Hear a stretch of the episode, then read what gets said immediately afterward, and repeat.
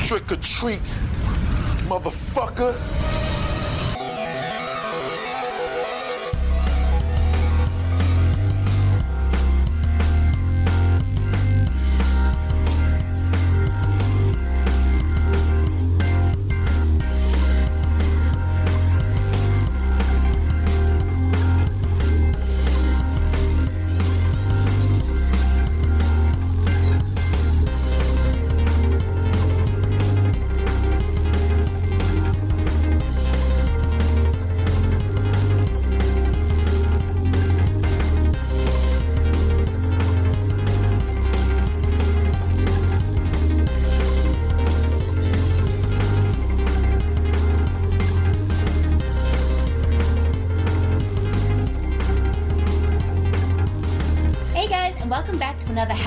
Schlock and Awe, the double feature podcast that celebrates all movies from the slimy to the ghoulish. As always, I'm Lindsay Wilkins. And this week, uh, we are going to be looking at, well, we're going live uh, with a double of Halloween Resurrections. I was always going to have to do a Halloween Halloween movie I didn't like at some point, and WNUF Halloween special. And my guest is a fantastic one. One, he has a penchant, and we'll put him through some of the even worse movies than Halloween uh, Resurrection, just for purely everyone else's entertainment, and also is actually a big lover of the found footage uh, genre in general. That is, of course, uh, co-host of the Super Marcy Network. It is uh, Bede Jermyn. Hey, how's it going? I'm good, thanks, Lindsay. How are you? Good. Sorry, I did call you a purveyor of um of uh, weird, horrible movies, but you do you do have a. It's not a monthly column, but you will do live tweet and all from the Yeah, well, I live haven't done, movie. yeah, well, I haven't done that column in ages, and I feel really bad. It's just been I've been so caught up with so much stuff, Yeah. I've been forgetting to do it. But I suppose, like, because one of my last few that I did, uh, because I did my 100th edition of Bad Movie Tweetathon, which was the Yes. column.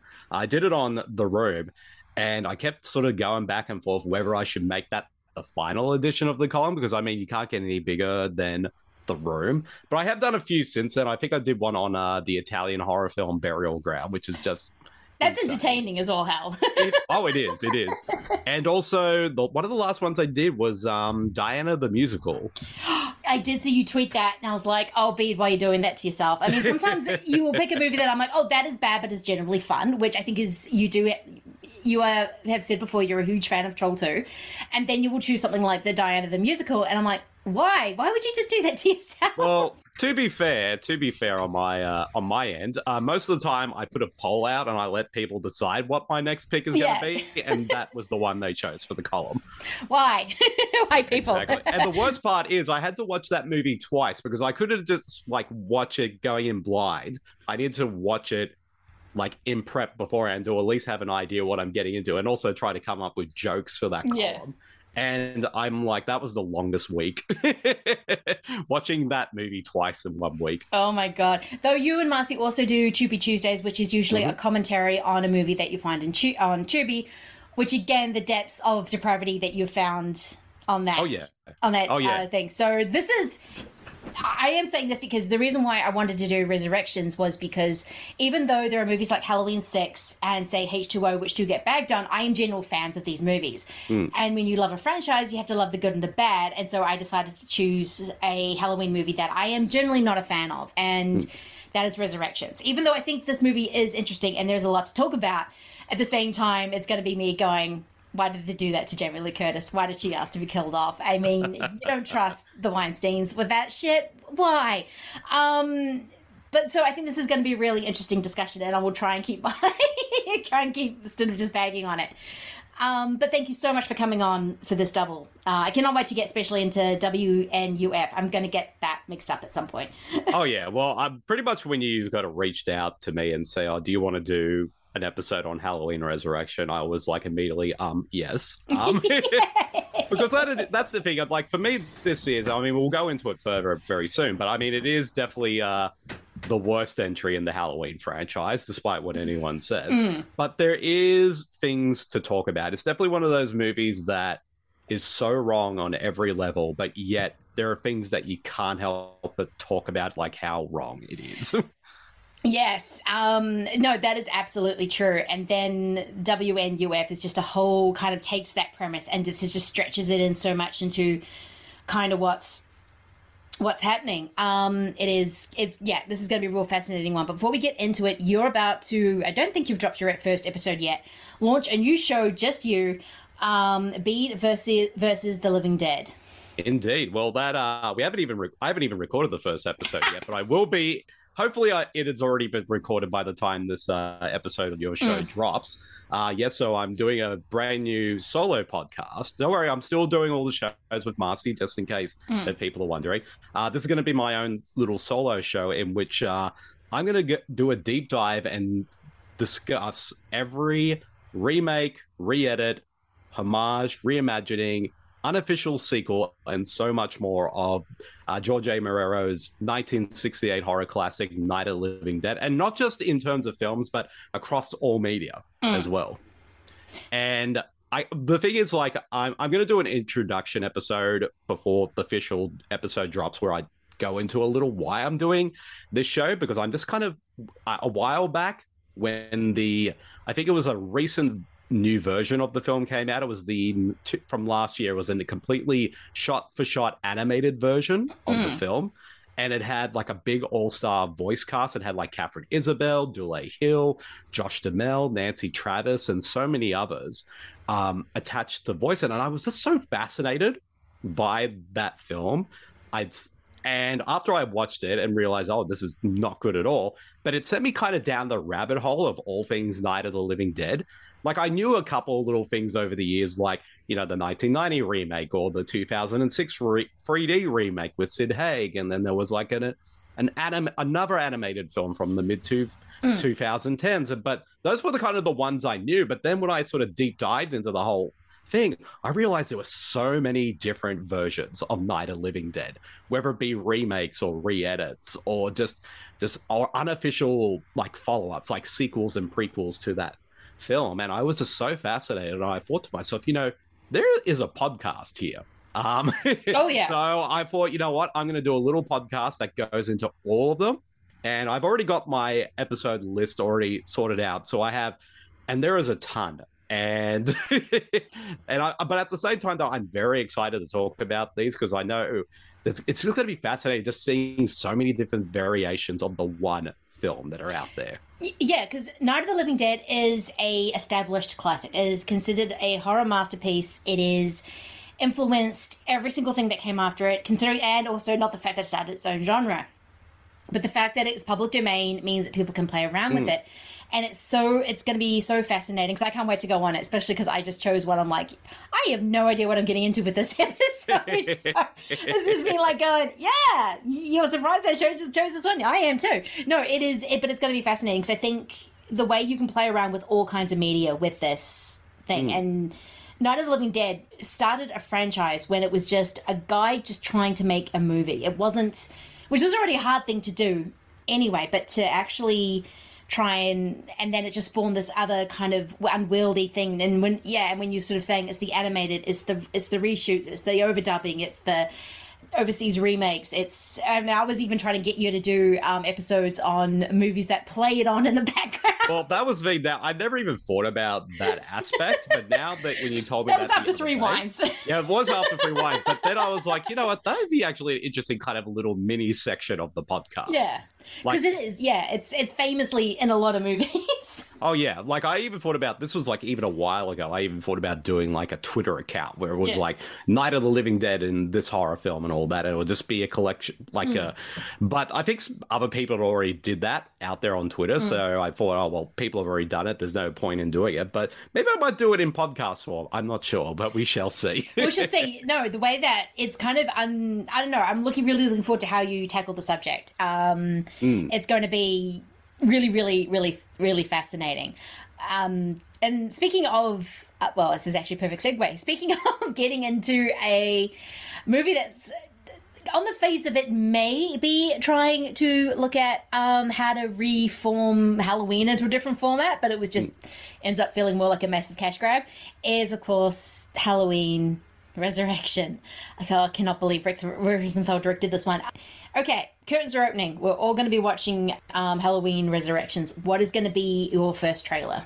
Well, for my first trailer for Halloween Resurrection, I had to really think back because, you know, Halloween Resurrection, when it came out, mm. was around the time when reality TV shows were becoming a thing in our world at the time.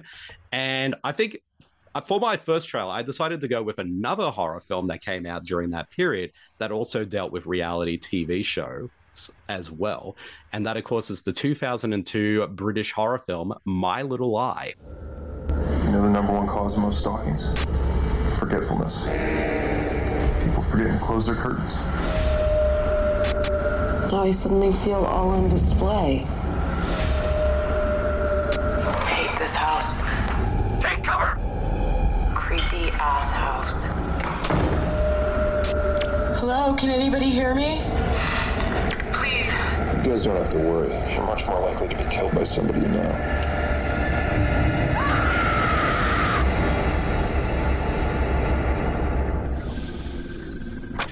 There's someone upstairs. First, no heat, then no food. You don't think this could be part of the game? Uh, yes, I had never actually heard of this movie when you told me off mic, and I had to quickly look it up. The, this looks absolutely fascinating. It looks like it's riffing on. Did you ever watch MTV's Real World back in the day? I've never, I never saw an episode of Real World, but I always knew of it. But I have seen like all the other shows that have happened, like in its uh, like that came out hmm. afterwards because mm. pretty much every reality show these days is some kind of form in some kind of an, a unique form on uh, the the real world type of format. Um, yes, because this was huge. This is one I watched as a teenager, and it was always Real World Seattle or Real World New York or Real World Ohio. I don't know. Um, and it was literally people living in a house. It wasn't like Big Brother when they got kicked out every week. They just stayed in there for six months with a camera crew following them around. And this is the premise of this movie, isn't it? Slightly. Yeah, well, it's kind of a uses because since Big Brother was sort of becoming a thing in the early 2000s, mm. probably 2000, 2001 when that yes, show came yeah. out, like at least when it started off in Europe and then spread everywhere else. Um, well, this show, uh, my, this film, My Little Eye, it kind of uses the Big Brother kind of format to tell a psychological horror story where it's about these six people who are are at this isolated mansion and there's cameras everywhere filming their every move and they have to stay in that mansion for six months for them to win $1 million however though the downside is if one of them leaves then no one wins the money. Ah so everyone has to stay in the in the house. Yeah and that's just only the first half. Later on in the story a very young Bradley Cooper rocks up, claiming to have been lost in the woods. And so they invite him into the house. And then, from what I remember, uh, a lot of creepy stuff tends to happen. So, I mean, like I said, I haven't seen this film probably since it came out. So it has been 20 odd years since I've seen the film. But I do remember it quite well, at least little bits and pieces of it. But at, but at the same time, though, it's probably one of the horror films that I remember most from that period in the early 2000s. And I think, well, like you know, Halloween Resurrections, uh, as I stated before, it's like it's one of the only the. So I'll say that again. And like I was saying before, like Halloween Resurrection, this was like one of the earliest horror films that I can remember that used reality television as the main thrust of its story. Uh, yeah, and they were starting to come a little bit slower, but they were starting to be there. I mean, we've got our Resurrections thing coming up, and it's kind of what horror does really well when it's trying to sort of go, hey, the kids like this thing, let's do this. Um, it's like how during the pandemic, Host came out really quickly in 2020. It's like, okay, how do we make a movie with Zoom? Yeah, exactly. And I, and I guess that's one of the things about horror is like whenever something is happening in our world, whether it be like the the the dawn of reality television or the pandemic, like a lot of horror films tend to kind of uh, jump on that scenario and to capitalize it. Like some do it really well, and some uh, unfortunately don't. But yeah, but I think for me, My Little Eye, which is completely forgotten about mm. by today's audiences, Um, like I said, I haven't seen the film since you know when it was released, and I'm kind of curious to go back and rewatch it and just see how I feel about it because I can't remember exactly what I thought about the film, but I have a feeling I was probably kind of more in the middle of it at the time. But I can imagine I would probably appreciate it more now that I'm you know 20 years later. Yeah, it's fascinating to go back to these kind of movies that are so reflecting on their time and so kind of like we're going to get into entertainment very very soon, but it's doing that similar thing. So this feels like it's I had never heard of it, so I was just like looking at going, so what is this movie? Um, and I'm really looking forward to checking it out because, and I will, would mind checking this out because I think it's just an interesting time capsule for 2002. oh, for sure, for sure. Yeah. Okay. So for my first trailer, I wanted to set a mood. Um, mm. kind of what both doubles are doing, and so I am going to go for Amityville: The Possession from 1982. The night of February 5th, 1976, George and Kathleen Lutz and their three children fled their home in Amityville, New York, and never returned. For them, the horror was over. Their living nightmare shocked audiences around the world in the Amityville Horror. But before them, another family lived in this house and were caught by the original evil. The Lutzes escaped with their lives, but the previous owners weren't so lucky. Oh,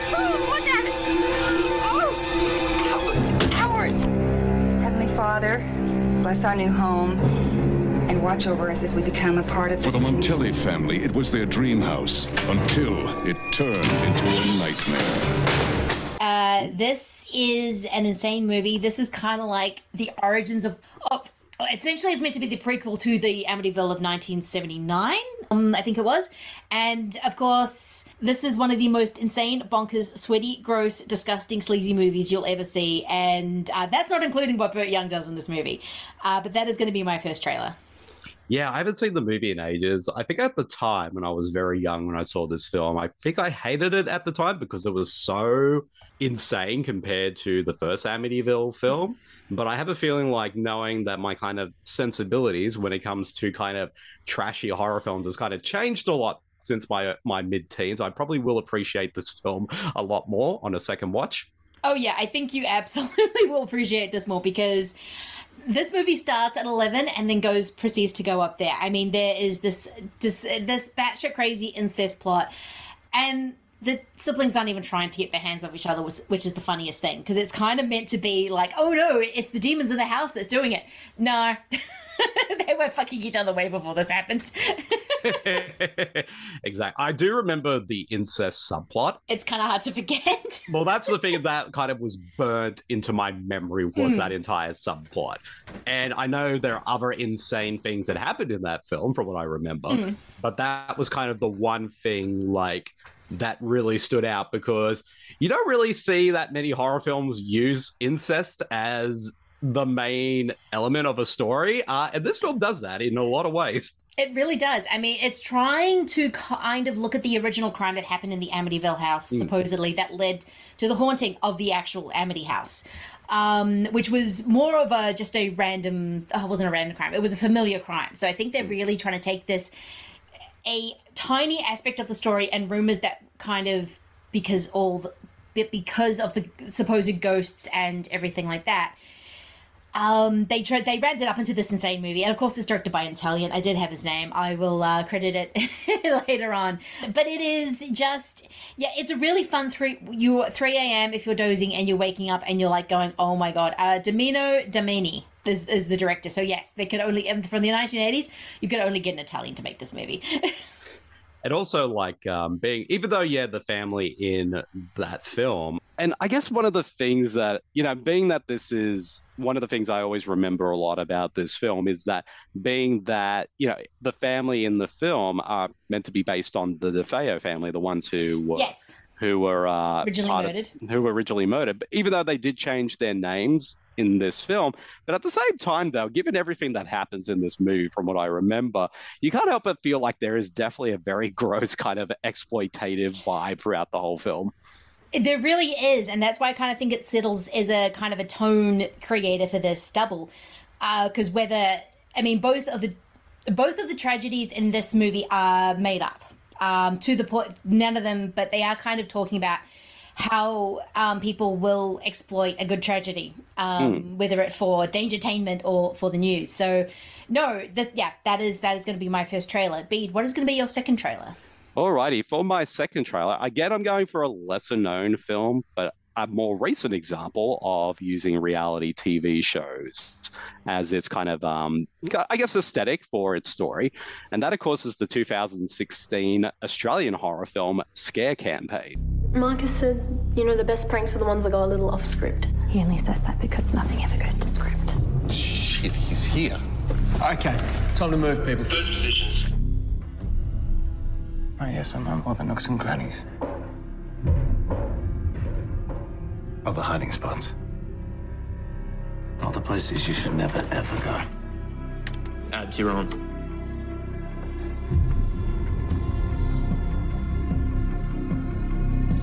No, I don't like this, Marcus.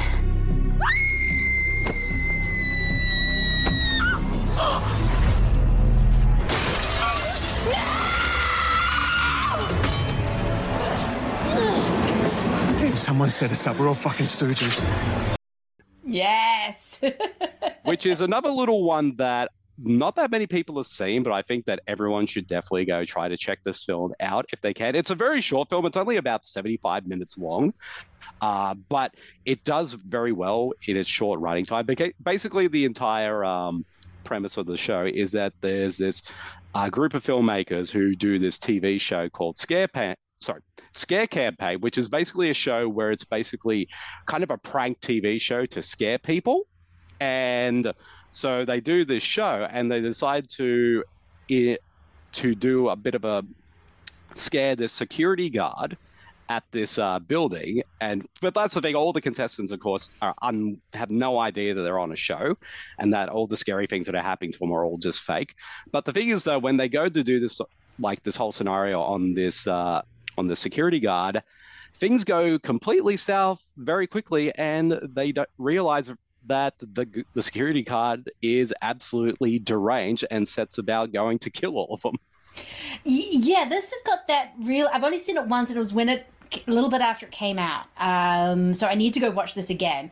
And I remember, okay, cool, because I had a very different mindset on reality. Uh, no, on one reality, I still stood and I like reality TV that much, um, and also on found footage. But I do love the idea of these kids going, think this is going to be funny, and then choosing the wrong guy. Yeah. it's it's, it's that's kind of great in that respect. Um, but it's got this really kind of cool, um, it- almost kind of like very the Australian kind of reality TV feel. And yes, Australian reality TV is a lot like American reality or wherever you're from reality TV, except the British Great British Bake Off, where everyone's nice to each other. But Australian reality TV likes to be mean, like really oh, mean. Like it goes out of its way to be nasty, and this kind of captures that kind of thing. I think this is when they finally took Big Brother on the air until they brought it goddamn back, um, and a whole bunch of other things. So yeah, it kind of captures that Australian reality TV nastiness. That Oh yeah. Yeah. and there's a lot more to the story, of course. But I, yeah, Mm. we don't want to ruin what happens with the many twists and turns Mm. of the film. But it actually has, like, when I look back on that film, like it, it was direct, written and directed by the Cairnes brothers, who also did uh, uh, a hundred bloody acres. Mm. So this was their follow-up film to that, and this film has quite a big cast because it's got like um, Olivia DeJonge, who recently played Priscilla Presley in Elvis. Um, also Cassandra Magrath from Wolf Creek, uh, John Mhm. Brumpton from The Loved Ones, uh, Sigrid Thornton is also in this film as well. Like it's got quite a number of well-known actors and even some from you know reality i mean not reality but um uh, soap operas like Mm. uh, patrick harvey and many others like it is just a really fun little movie like it does have a dark sense of humor throughout all of it and also a very high body count and a lot of really cool gore and it's just a just a fun movie but it like i said it's definitely one to kind of go in without knowing too much because there is a lot more to the plot than what we have already talked about so far It really is. I do need to watch this again because, as I said, I think I was still in my oh, Australian movies are too gory. I don't like reality TV and I don't like fan footage. So I think I need to go back and revisit this movie because you're right. It does go into a lot of interesting places. Oh yeah, for sure, and it's just a lot of fun. And I think, um, again, it's probably one of the best movies, in my opinion, that kind of deal with reality TV show and its plot. Yeah.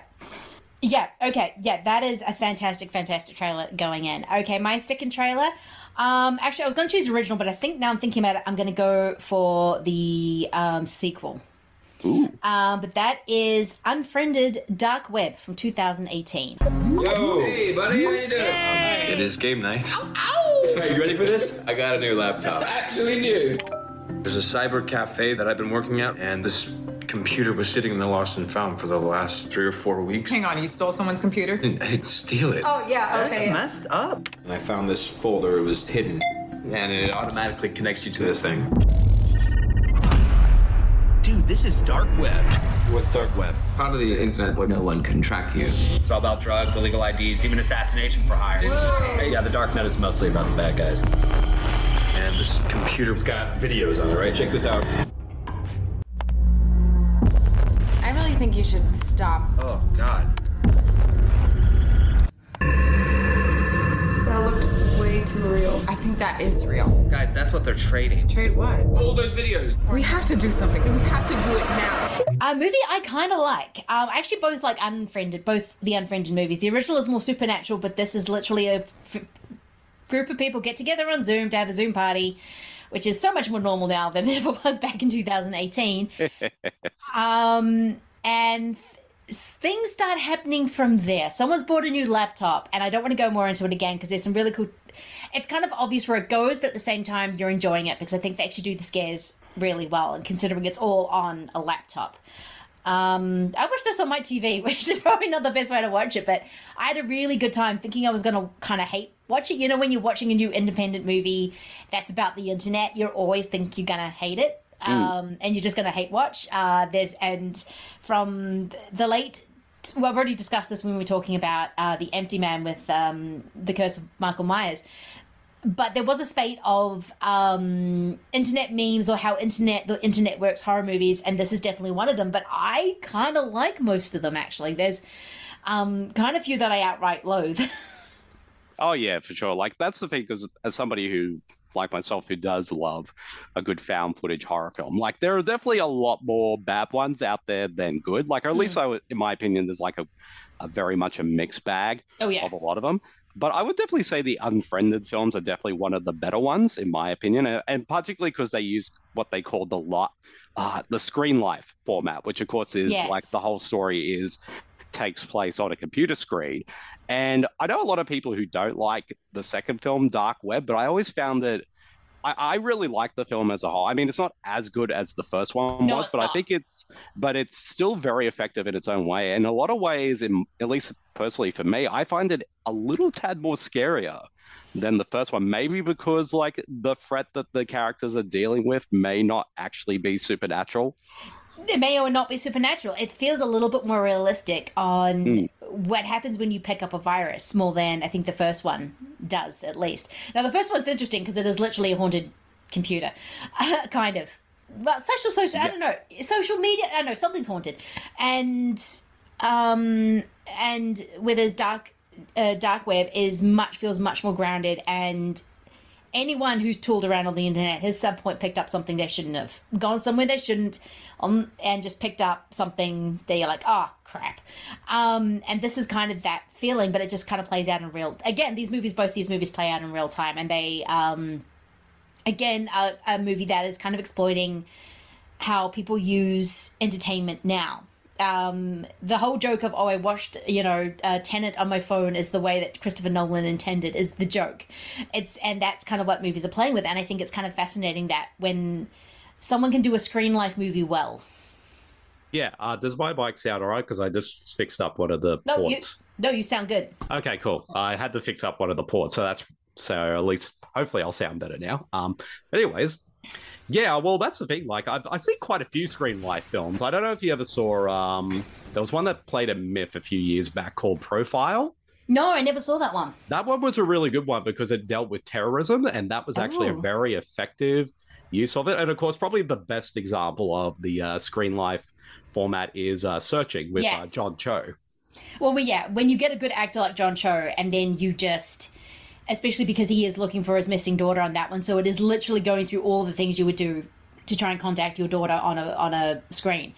It's that one's a really really great one. So um, and then as I mentioned, I can't remember if I mentioned this. Yeah, the host. I've already mentioned that Mm. as well. Um, which was the start of the pandemic. No one knew what was really happening. We all thought we were going to be in our house for a month. um, and then somehow they made this movie. And so, yeah, I think there are some really interesting things you can do with it. And I think it just sort of shows, again, there's an adaptability to horror um, that will always. I mean, you can take it back to sort of um, William Castle and how he used to like rig up the screens and you had different vision glasses, all that kind of thing. Yeah, there's just different ways you can watch movies. So we might as well get into it. just like trying to go. No, I'm actually really looking forward to talking about this movie. And I didn't have as bad a time with it as I thought I was going to yesterday. And that is, of course, Dangertainment, Halloween Resurrection, directed by Rick Rosenthal. You direct, who has already directed a really great Halloween movie, and then directed Resurrections. Tomorrow night, you will enter the childhood home of our most brutal mass murderer. The home has been rigged up with several cameras, but for the most part, the audience will see only what you see. Six friends. Are you sure they're not just putting us in some house with hidden cameras in the shower? This is gonna be fun. Have been offered fame and fortune. That's the American dream. All they need to do. All the windows will be boarded up and all the doors will be locked shut behind them. No one will be allowed to leave until the show is over. You stay the night. Let the dangertainment begin. Now. You think this is the one that he used to, you know, do his thing? The webcast is live. One flash and you could light up a thousand computer screens. You are like this close to getting voted off the island. The stage is set. Is anybody else seeing this? That worked perfect. Whoa! It's all fake. We've been set up. I'm only trying to give America a good show. But the house Wait, what just happened? We just lost Bill's camera. There's somebody in the hall. Is his.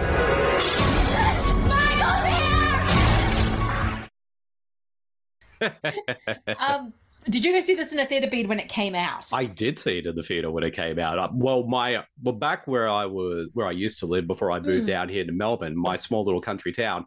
Uh, we actually had our own little small cinema, which Yep. would have play movies like every week. Uh, sometimes we had to wait for some movies to come around. I think it was like somewhere between four to six weeks before a film came out our way. But I did see Hall- Halloween Resurrection at that cinema with a group of friends. At the time, I did enjoy it, but you know, when you watch that film more and more times over the years, you definitely start to realize, like, yeah, this movie is not good. I mean, it's watchable, but it's definitely not a good movie at all. oh no, that's what I will give it credit for. This movie is absolutely um, watchable, uh, except for that first uh, th- four minutes. Once you get into uh, Laurie, uh, Jamie Lee Curtis Strode, and she's kind of pimped out the asylum like it's goddamn Home Alone. Yes, that's when it kind of becomes watchable. But I think it does commit one of the work. Okay, uh, there's a really good article I'm going to attach to this um, episode. It is looking back because this is actually the 20th anniversary. oh, yeah, that's right. It is Yeah. the 20th anniversary. 20th anniversary of this movie, and there's a really good article of Bloody Disgusting, directed by, uh, written by Paul Lee, um, about thing, and it was sort of saying that. Yeah, you can have you can kill off characters. I personally don't like it. I think once they survive, you should let them go free and live their life. Um, but this um, comes back and it kills Laurie. One, Jamie Lee Curtis wanted to just be done with the whole thing. I think she was just like, "Can we stop bringing me back? That would be wonderful."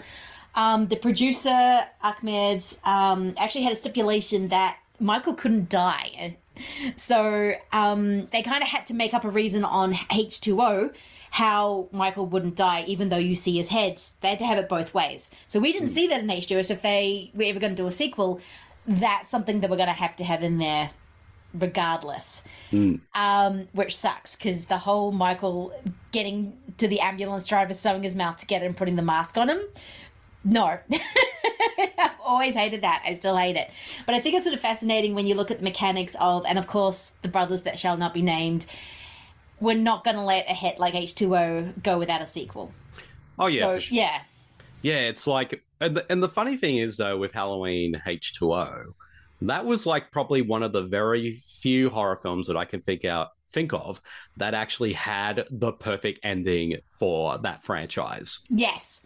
Because I remember being in that in the cinema watching that film, and then when that ending came, I actually I in my inner self applauded that ending because I thought that was the perfect way to end the series. Like Michael has finally been defeated. I'm surprised it took this long for someone to actually think, you know what? Maybe we should decapitate Michael. Yes, just take the head off. No, I remember people we cheered in our theater at H2O. Like it was an audible yay! The, she's done it. She's finally killed killed the monster. And so when you go back and watch Resurrections and realize that it's not Michael, there's a portray because the ending was so well done in H2O. There is a sense of betrayal, which I'm usually not the person to. Okay, I have been on record saying if they kill off anyone of the original Scream Core, I'm leaving. And I didn't leave in Scream 5 because I thought they did it well. But um, I was going to be really mad. And it's because of this moment um, of. Usually I'm like, creators should do what they should do. They're not, they're making it not just for me. Hmm. But there was a real was a real sense of betrayal I felt when I first watched Yeah. this movie. Um, it is petulant for sure, but there's a betrayal of you had the perfect ending and now you've just ruined it. Hmm. What the hell? Yeah, especially for a movie that by all by every fan of this franchise, it definitely is a very much a betrayal because I think and especially with like if Halloween Resurrection had been say, you know, an actual good film, then maybe it would that whole, you know, opening 15 minutes would have been what the impact of that first 15 minutes would have softened as well. But since the rest of the movie is not is not good at all, it definitely adds much of a damper on it. And, I, and it doesn't surprise me at all that I know a lot of people kind of just ignore Halloween Resurrection as a whole in the franchise and see it as kind of like its own little thing. Yeah. Um, especially because let's let's just face it, uh, the Halloween Resur- I mean, the Halloween franchise is basically like its own multiverse at its moment. At the moment.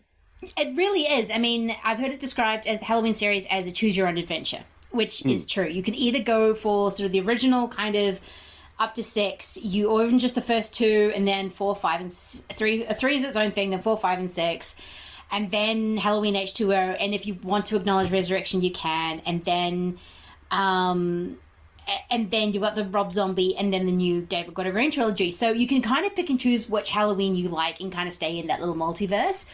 Um, but weird sort of watching them again, I've kind of realized even though I don't like the reveal of Laurie being his Michael's sister, I really didn't like it when they stopped acknowledging it. I don't know what's going on there.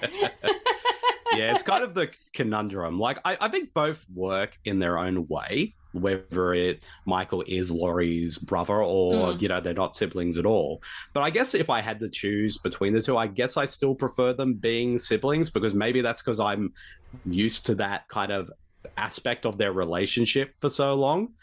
But at the same time, though, without them being siblings now in the new series that they're doing at the moment, it still works because at the like Laurie is kind of thinks like there's this big vend like has this like her relationship with Michael is pure vengeance, but Michael, in his own way, really does not give a shit about Laurie.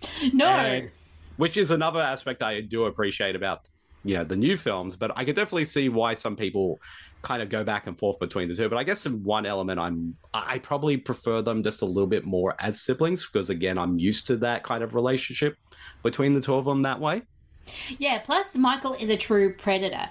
He he so having him hunt something specific, I think I enjoy more. And I know I've spent most of he- episode 2 already going off like, do they really need the reveal? I don't like the reveal. I don't like how it's done. So I realize how much of a hypocrite I am on this. Hmm.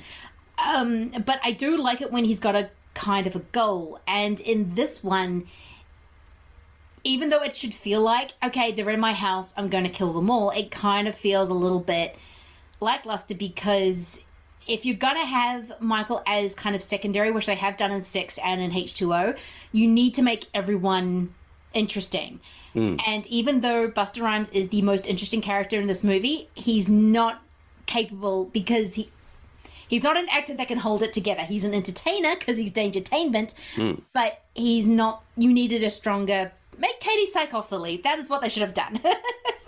Yeah, well, that's the thing though with um, this film, and I, what I find in a way fascinating about it is I like Busta Rhymes, like he's a fun guy, and but you're right though, I think he works better when he's a supporting character rather Hmm. than being the lead.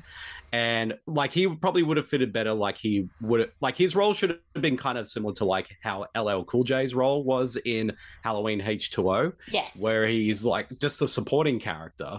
Um, yeah, because he, I mean, I think LL Cool J is definitely a better actor than Busta Rhymes for yes, sure. yes, he is. and and he has already and he can prove he can carry a film because he has been the lead in a few projects. yeah. But Busta Rhymes definitely not leading man material in this film. But that being said, though, even though like he's his perform his performance in this film is weird because it's definitely not a good performance, but yet it's an entertaining performance because it seems like he's the only one who's kind of giving it his all while everyone else in the film they're kind of just playing stock characters where you just don't really care about them that much Yeah, and Halloween Resurrection actually has a good cast. I mean, it's definitely taking the old dimension kind of rule of make sure you get the hottest kids that the teens like Mm. in the movie and try and get them sort of into it. So you do have um, a cast of um, Tyra Banks, Thomas Nicholas, who was in American Pie, as I mentioned before, Katee Sackhoff, who's just awesome, Sheen, pa- Sheen Patrick, Patrick Thomas. Um, yeah, there's a whole bunch of kind of up and comers from the CW kind of feel about it before the CW was an actual thing. Um, and it worked. Look, it worked for Scream. It worked for H2O, and it worked for I Know What You Did Last Summer. So it's I can see why they'll go for that formula, and because they have a, a, um, LL Cool J in H2O, we'll get Busta Rhymes. But LL Cool J is actually a better actor. He he's doof. He's so doofus in in H2O, but it kind of works, even mm. if he's constantly on the phone to his girlfriend reading erotic fiction. I actually kind of like that relationship. But with Busta Rhymes, it, just kind of felt like, it's, oh yeah, I, I'm a really good rapper and musician. Yes, you are. So you're just going to narrate everything you're doing in this movie, aren't you? Yes, yes, I am. and like even though like i think you're right in the terms of like it definitely is a cast that they were basically getting who was the hot quote unquote teen actors Yeah. at the time like you say like thomas ian nicholas was in the american pie films and he's a bigger name and then and having someone like him attached to it and killing him off as the first of those characters like is would be kind of a shock Yeah. moment but it's not really because his character is very annoying and very sexist and and yeah, again he just like keeps touching Katie, and she's like, no, like it's just. Yeah. Well, oh, actually, that- all the guys in this are kind of scummy, except for friggin' poor um. Sean Pat- Patrick Thomas, yeah. Sean Patrick Thomas. He's the only decent one, and he, uh, uh, yeah, he's the only decent one, and everyone else is a- an absolute scumbag. So it's well, that's the thing though. Like Thomas Ian Nicholas and Luke Kirby, their characters are essentially the same character. they are. Well, like if if I didn't know that they were two separate actors, I would have thought it was the same character in different scenes because they're basically just cracking on to all the women around them. Um, with Thomas Ian Nicholas keep going after Katee Sackhoff. Uh, yeah, Michael Myers is the great white of our um, unconscious. Like we all want to kill the lady in the checkout counter in front of us. I'm just like, could you write a more piece? I know the character's meant to be wanky, but you could could you write a more piece of wank than a dialogue? Exactly, and and also just all the characters are like that. Like even I, I always keep forgetting Katee Sackhoff is in this film. Um, and Me too. and like this is again like one of her earliest roles and she brings I I enjoyed her in this film as well because I don't know why. Like on this recent re- rewatch of the film, she definitely has a lot of Brittany Murphy energy in this performance. She really does. She's actually really cool. She's actually really fun and bubbly and actually has energy where there's everyone else in that house, except for, again, Sean Patrick Thick Kelly is actually trying. Actually, no, wait, I was, there's too many triple barreled names. God damn it. Why was this a thing in the 2000s? like blue powdered, um, um, yeah, Sheen Patrick Thomas, sorry. He's trying. Um, and he's not too bad in it, though he's given nothing to do, but it's just those two. Everyone else just looks bored.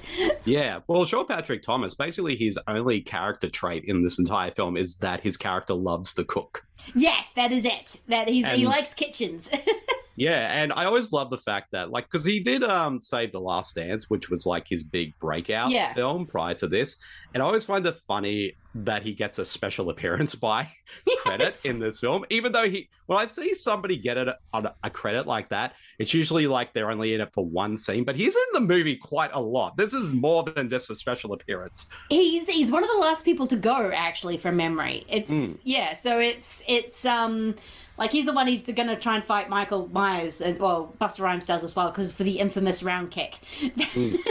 yes, which is definitely like the most like cringiest moment in the entire film, but Anyways, yes, that round kick is an infamous part of Halloween lore now. Is I mean, it was always bound to happen. Someone always puts a round kick in there somewhere, but just not in this movie. Yeah, and basically it, and also with him saying later on in the film, uh, "trick or treat, motherfucker," is also like an infamous but hilariously bad line as well. It it really is. Um, it, it's and I just love at the end. You know, Michael Myers ain't no soundbite. Um, it's like that's actually kind of a good line if you were recording something. yeah, well, I love the fact that this movie at the end of it with Busta Rhymes tries to bring a bit of social commentary. yes. At the very end with like, you know, Michael Myers, like he's a killer. You and all that type of stuff and goes down into that whole like spiel like he's a shark and all that type of stuff. And it's like it's a bit late to kind of leave this social commentary at the last minute. Especially considering you're the one who set everything up. You've, I Mm. guess you've learned your lesson now, but it just doesn't feel like you have. I mean, this if this movie had actually leaned into the social commentary of of it all, I think it would have been really, really fascinating. Mm. Um, you know, the scruples of the producers. You know, the fact that they are tricking people into think there's something spooky in the house. The fact that they are. Um, uh, exploitating this house that where this horrible crime happened and then a series of crimes happens because of what happened in this house and then um, of course michael comes back and wreaks havoc but it's um, yeah it could have been really really fascinating and how we see people um, how we see tragedy how we treat tragedy um, and it was kind of before now we're in like a big true crime boom like I, there's even a podcast I like to listen to that's about true crime, and Netflix and all that kind of thing. Um, and it's interesting about our fascination with the gory details of the of the killer, and not necessarily trying to celebrate the victims. And well, we should be because they were living people who died horribly. And it's it kind of brings up all these things, but all they do it is like at a soundbite in the end to go, "Oh yeah, so this movie's about this." no, it's not. Stop it. it, it definitely isn't. And uh, one thing I do love about this film, and I've completely forgot this was in the film. Do you remember the little moment in the film that basically is a homage to Peeping Tom? I did notice it this time because I've seen Peeping Tom the first time. I did not realize that, and that's the one kill I like. Because that was like at least somebody who wrote this film like had seen Peeping Tom and wanted to homage it in Yes. some way in this film. Before Peeping Tom was actually coming back into people's consciousness as the masterpiece that it is, but I was like, hang on, I was Leonardo DiCaprio with freaking watching TV. Hang on, I know that that that's Peeping Tom. And um, kind of to go back to the beginning of this film, like with Jamie Lee Curtis. And I think another thing that kind of stings about the opening, other than the fact that it is a betrayal with, you know, she didn't really kill Michael after all and that Mm. type of stuff, is that it's very obvious you watch the beginning that Jamie Lee Curtis is very much phoning it in. She is. I mean, in H2O, she is really giving an amazing performance, as I talked Mm. about with um, Mike. That that performance kind of makes up for any fault H2O has, because she's really d- giving this amazing performance. This one, she's there for a day. She does not give a fuck, and you can see her holding her paycheck in her hand, is just like, get me out of here. Hmm. But the the funny thing is though is and I rewatching I mean I thought about this for a while and rewatching it again in prep for this show it just pretty much cemented it for me is that first 15 minutes of the film could easily have been its own film. It really could have been, and you could have done a really interesting movie, even if you ended with Jamie Lee Curtis and Michael Myers falling from um, the asylum. Hmm. You could have um, easily done this amazing kind of movie in a hospital because we've kind of seen that. I mean, yes, maybe Rick Rosenthal didn't want to do that again because he t- essentially did that in Halloween 2. Hmm. And he kind of, there's a really cool moment where you see the shadow of Michael on the wall right at the beginning. I'm like, oh, there's Rick. Because he, Yeah. yeah, that this is kind of what he does well. And then mm, because this movie has to be about dangertainment, it's in this house. But yeah, no, you could have easily done the first 15 minutes could have easily been its own movie. And you don't necessarily need this 50, first 15 minutes to go into um, a house with a bunch of kids who were there on Halloween on his, Mm. in his old house. Um, Yeah. You don't, they don't belong together. It's, yeah. Yeah, it's like two separate films just joined as one, and like either of them could have just been separate. Like I think with Halloween Resurrection, like you didn't even need that first fifteen minutes. It could have easily have just been its own standalone story. You didn't Mm. have to bring Laurie back at all. No, it really didn't. And uh, you could have somehow still gotten around the way that the producer didn't want Michael dead. I mean, there are still ways you could have. Uh, or just make it in another universe. Hey, Michael's alive in this universe, which I think we're more accepting now. Back in 98 and 2002, we were like, well, no, how did he get away with being decapitated?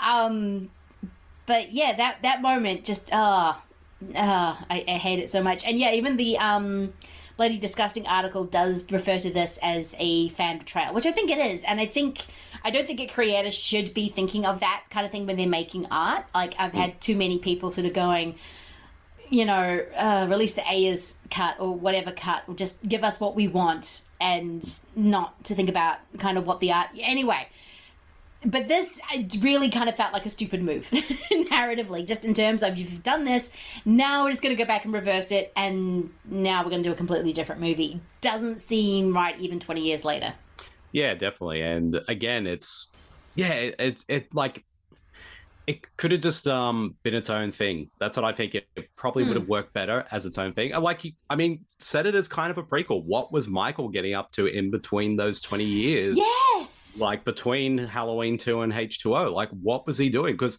I mean, he obviously he had been trying to find Laurie during that entire time, and it's obvious, like based on what the information of this film gives us, that he had been hanging out in his old house for quite a while in the back. Like, what was he? What he'd been doing during those twenty years? Like, you could easily have. There's plenty of ways you can create a story in that time frame. Like, obviously, in the original early development of H2O, like they were going to acknowledge that four through six actually did happen in that timeline. Yes. And uh, Laurie was actually felt guilty that she had left Jamie behind and started, you know, so she can go into hiding and all that. So, like, yeah, granted, like you couldn't do that in, you know, how they sort of ended up using Halloween H2O in the end, but you could have easily just did its own story. Like, how did Michael, like, where did Michael, maybe Michael was part of that reality TV show, then he left and then decided to go hunt Laurie or something like that. Exactly. Um, it's there's so many things you could have done with it, and I mean they did this. The they did a similar thing in um, Halloween to Rob Zombie's movie, where you sort of see what he's been doing. He's been living in a shack, eating the occasional dog, doing his own thing, and then he sees something about Loomis and Laura, and he's like, okay, I need to go back to Haddonfield to go and cause more death and destruction. Yeah, exactly. So, yeah, you can still kind of keep it both ways. I mean, that's what Halloween always tries to do. It always tries to keep it in both ways. Of yes, he is a supernatural being, yet he is only human. Um, And I don't think, very rarely do I think they really kind of get that um, that balance right because it's a really hard balance to do. At least with Jason, you know, he's a supernatural being pretty much from the first movie when he jumps out of that lake. Like it's it sets up that really really easy and it's much more easy to accept. Jason but michael we always have to have rules. It's we, we, we always have to have so many rules with michael. And also, like, every universe has its own set of rules when it comes to Michael. yes y- yes like i'm looking for, i'm dreading and looking forward, forward to ends because i'm just like okay so you've broken and established so many rules in these two movies i don't know where you're going in three Yeah, I'm kind of curious about that as well. But uh, whatever we end up with, I don't think it'll ever be as bad as uh, Halloween Resurrection. No, I mean people complain about kills. Um, yeah, Halloween Resurrection is is just a mess of a movie. We haven't gotten into the friggin' teenage boy helping out Sarah, the final girl. What did you think of that whole weird subplot? Just before we get back, we get into uh, W thing. I just think it's a really weird subplot of actually having this it's mocking. I mean, internet dating is a thing now. We do it all the time. But before that, it was either a 50 year old man you were talking to or a 15 year old boy, and there was no in between. Yeah, that was kind of whole subplot. Like, uh, again, like internet dating was a thing, or even just going in chat rooms and Mm. talking to people. Like, I, I'm, I'm also was kind of part of that culture too. I used to frequent chat rooms and stuff all the time, and occasionally I would talk to women and stuff like that. Like, again, like you, you know, it's not a serious thing, Yeah. but how it's portrayed here is pretty interesting. But at the same time, it is kind of even though yeah there's only a small age difference between the two characters but you know he is a teenager and she's a university student and then i also realize is that there was a university in haddonfield haddonfield has its own university Since when?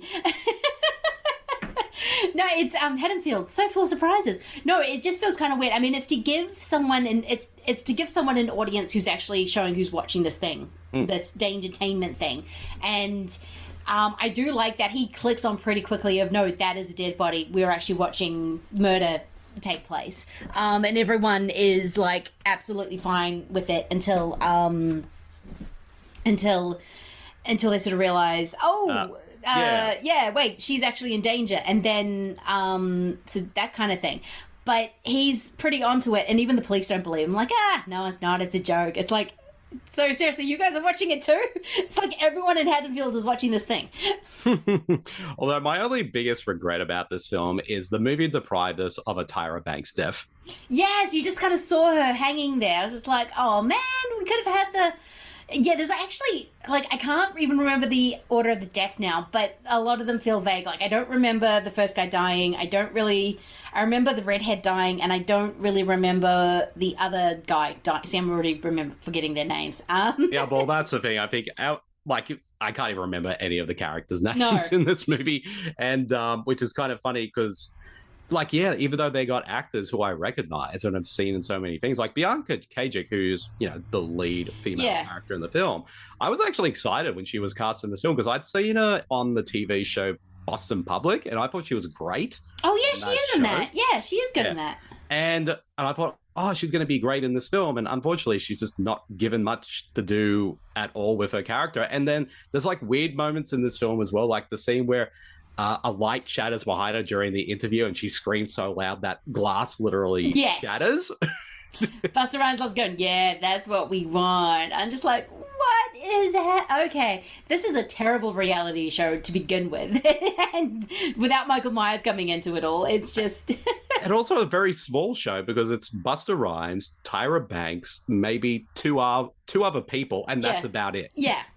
It's really, really tiny. This is a definite small startup. Um, yeah, I mean, the more I talk about it, the more I'm just going to say I don't like this movie, and I don't. I don't think it works. I think it is interesting, and I think it is worth watching it just for Busta Rhymes because I think he is hilarious because I think he does narrate every single thing he's doing Mm. um, in it. Like, I'm going to go to the door now. I'm going to open it up.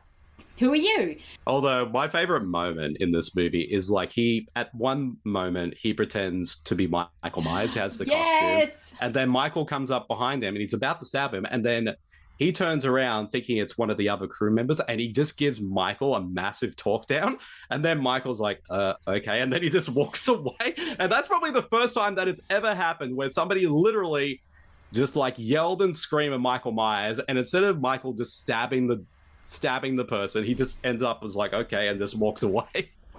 Uh, yeah, you're right. I was expecting him to stab him, and he he just kind of looks at him and goes, nah, "I'll deal with you later." Yeah. Um, like a n- no, not actually. I do remember one of the deaths because this movie does actually reference some of the other movies really nicely.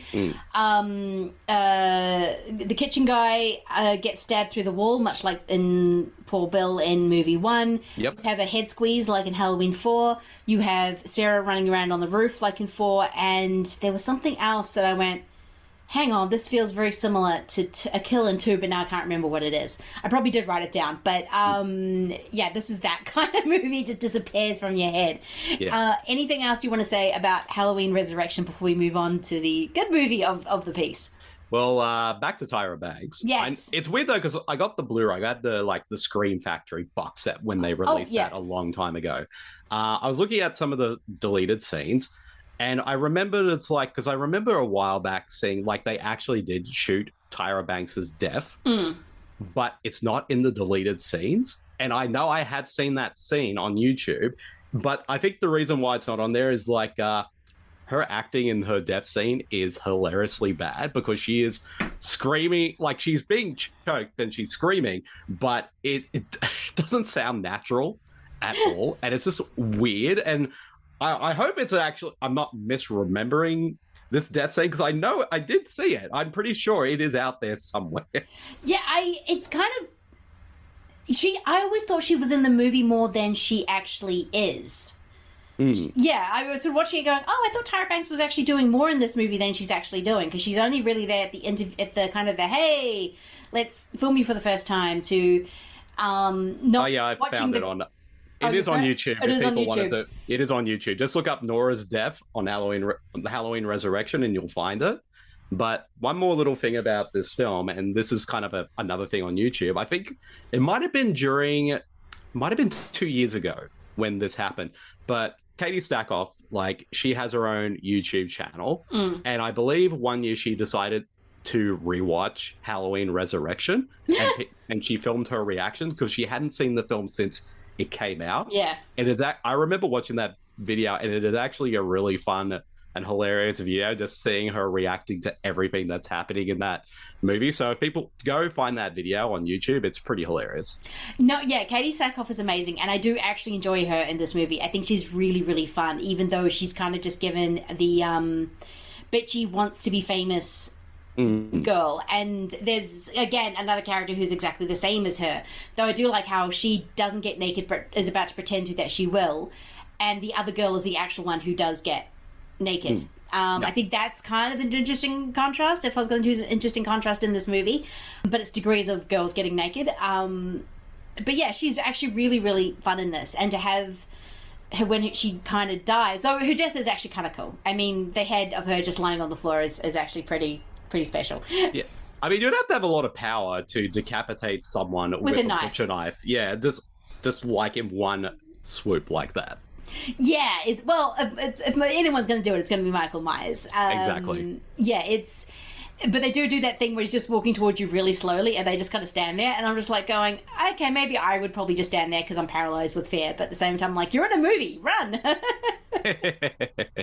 but also one more thing, and I, I swear this is it. You know how much uh, like how phoned in that pretty much uh, um, Jamie Lee Curtis was in this film is that I don't think they actually used her photo, like a recent photo of her, on the poster for this movie. no, Because- they use H2O. yeah, because I was going to say, like, her haircut on the poster is not the same haircut that she has in the film. Oh, I mean, the tradition of putting Jamie Lee Curtis in a bed and in a bad wig is kind of now a, a, a Halloween tradition. They've done it for every single, it's nearly every single timeline she's in.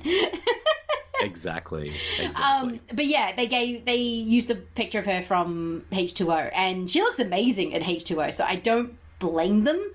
Um, she's like super sexy in that movie, but yeah, she is so checked out at this point. I'm like, I don't blame you, but ah, I, I, I can't blame you the paycheck on this. But seriously, you yeah. you deserve better. You know you deserve better. Yeah. Let's yeah. a part of me does wish like maybe she should have just said no just to keep the integrity of that ending for H2O. But I suppose at the end of the day, money talks. So Money talks, and I think she was at that time just done with it. I think at that point she didn't want to do another Halloween movie until Blumhouse came back and said, "Okay, we can't afford a dump trunk of money, but we can afford a little truck of money. Would you mind coming back?" Mm, exactly. um, into um, to be to be in a Halloween movie.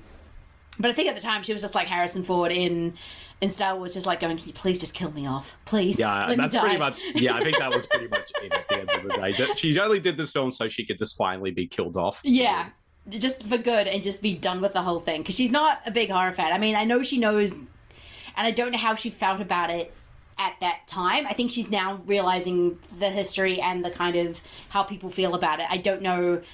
She realized that in the late 90s, early 2000s. Um, and H2O did get slagged on quite heavily because it was the Scream ripoff, even though I think, even though it is, you know, very thank, it, it pay, even though that movie is in large part Scream, because Kevin Williamson pretty much wrote it. Um, I think it's still its its own cool thing, and yeah, then Resurrection just went and just went, mm, yeah, nah. yeah, I I think it pretty much sums it up with like Halloween H2O, the perfect, satisfying end to a franchise. Halloween Resurrection, not the most satisfying end to a franchise. No, I just love the bit when Sarah's by the truck and, and he goes, Oh, Sarah, you're alive. And she looks around for him. He's like, No, I'm watching you on TV. And it's like, Oh, it's like, Yes, because that is a child. Exactly. and then Busta Rhyme comes up and goes, Hey. And I'm just like, Movie, did you actually think about anything you were doing and how you were going to end anything in this? I, I swear, like Rick Rosenthal just let Busta Rhymes just do whatever he wanted in Oh. this film because there are moments where, it, like, it's obviously he's improving, Yes. or even just like some of his facial expressions are just hilarious in certain Oh, moments. yeah, well. like like the moment when he's dressing Michael down, he's just like telling him off for like way too long, and you could just feel Michael's like, hey, I'm getting bored with this. I'm going to go over here. no, I mean he's the reason to watch it. I think he is the most interesting because he's doing something. I mean, he's Hmm. not doing something well, but I think he is actually giving an energy to the movie. Without him, I don't know how watchable this movie would actually be. It would just be people standing in a house with Katee going, "Hey, cool, yay!" God, I don't know what I'm. I'm not experienced enough to to actually hold a movie together yet. I have not been in Battlestar Galactica. I have not gotten my credits as an actor yet. I need to. Yeah. exactly, exactly. um, you good to go on to WNUF? Yes, let's do this. Okay, with that, the curtains are reopening, and we're going to go into something so shaky that you're going to think you're back in the 1980s again. Because we are with um, the uh, WNUF Halloween special. Now, Bede, what is going to be your first trailer?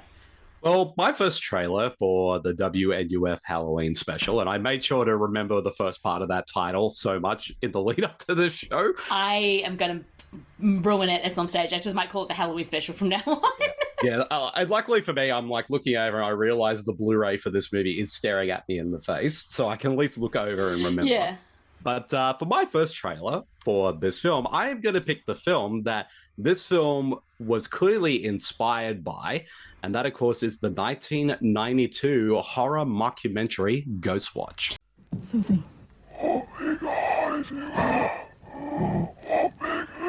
Stop it! Stop it, Susie! Suzanne, you're coming with me.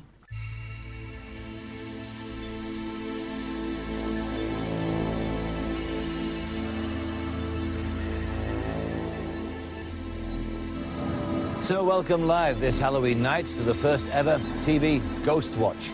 That's the scene in uh, Foxhill Drive in Northolt. Our outside broadcast units are there. That's the house where it might all happen tonight, or it might not. We shall see. Get off me! Susie! Mike! Oh my god, what's happened? Are you okay? Look. Round and round the garden.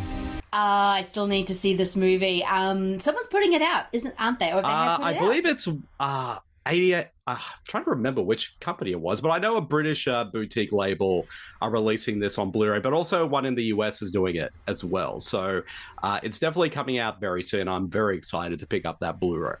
Me too. This movie is infamous. Can you please tell everyone why this movie is so infamous? Well, pretty much what it is. It's it was released. I believe. yeah, it was released on Halloween night Mm. on the BBC in 1992, Mhm. and it's basically like it was done as kind of like a prank TV show. Like in the sort of the lead up to it, it was announcing like, oh, the BBC are going to do this special Halloween show where we're going to like go to a haunted house and find out if it's haunted. And like they and the thing is what to make it even more realistic that they actually got real BBC presenters to be part of it like Yeah. Michael Parkinson was involved with this film and it's also again shot in the, the documentary format and the thing of what is interesting about this film is that it's a very infamous and controversial film because when it aired not me- people didn't realize it was fake like they thought it was a legit real show Mm. and that all the creepy and scary stuff that was happening throughout was actually happening Yeah. to the point where um it scared people so much that you know like the BBC had like phone calls from parents and other groups and all that protesting this film and I believe this film might have actually had caused somebody to commit suicide as well because they were so convinced the film was real It is a definite War of the Worlds situation, Orson Welles uh, pro- uh, broadcasting War of the Worlds situation. And for people who don't know who Michael Parkinson is, he was the 70s and 80s late night talk show. He is the Johnny Carson, I guess, of Britain. And maybe just a sleazy, actually, because I know there's an infamous interview with Helen Mirren where he spent the whole time talking about her boobs. So he's he's kind of like that, but he was such an institution in Britain that if he is on this, that and it's BBC One, not BBC Two, not BBC Four. It's the main BBC. So if you're sitting there watching BBC One, Michael Parkinson is on there. You're gonna think this is a real thing, and I cannot wait to see this because I've heard that it is actually generally terrifying in some parts. Yeah, I haven't seen it for a few years, but I remember it being very creepy. Mm. And also, what was interesting about the actual haunting within the film that it was based on the. I'm trying to remember the name of the uh, the real life uh, haunting that it was based on. It was the same one that uh, The Conjuring Two centered its story around. Oh yes, um, I do know the one. I can't remember, but it was yeah, like a East London esque house with a poltergeist, and is very famous British British case. Yeah, I just can't remember the name of the the place where it was set. Yeah. Um, like I'm probably going to have a lot of people yelling at me right now because of that. But yeah, it was just a very uh, controversial film, and yeah, it caused a lot of outrage, and a lot of people scared people so much that it. You know, some people had to go to therapy, and even, uh, but it is a very effective film. Like I, when I watched it, like I, like being a horror fan, I kind of saw a lot of things coming and all that. Like it didn't scare me as much as you know other films have, but it's still a very creepy film, and it just gets more and more crazier as it goes along. And it's and it's there's a reason when you watch it, like especially knowing the history behind this film, and just seeing like why it caused such an uproar for so long, to the point like for a long time, this film never even got a uh, a, a home media released because it was that controversial. Yeah. And also the film, and I was just looking this up right now because I didn't realize uh, the film was written by Stephen Volk, and he was also uh, the writer behind films such as Gothic, The Kiss, and The Guardian. Oh my god, that is yeah. that is insane. Um yeah, no, that is actually the kind of the perfect trailer because this is kind of what, yeah, as you said, WNUF pretty much took this premise and ran with it, but decided we're going to set it in 1984, Uh, 87, I think. it was. 87. Yeah, Um, like I just know that like WNUF was very much inspired by this film, and they kind of did a more horror comedic version. They did, that 'cause- for theirs. because we're going to get into Frank very soon. Um, actually, I'm going to change my mind. I was going to choose a sacrament, but I'm actually going to keep my um, haunted house kind of thing going. But I'm going to go for James Wan's Conjuring from 2013. Let me try with pleasure.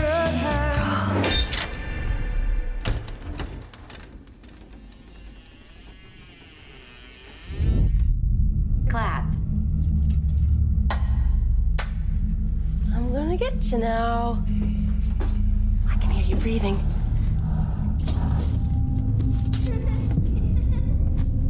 You took your blindfold off. I win. I was in Christine and Nancy's room.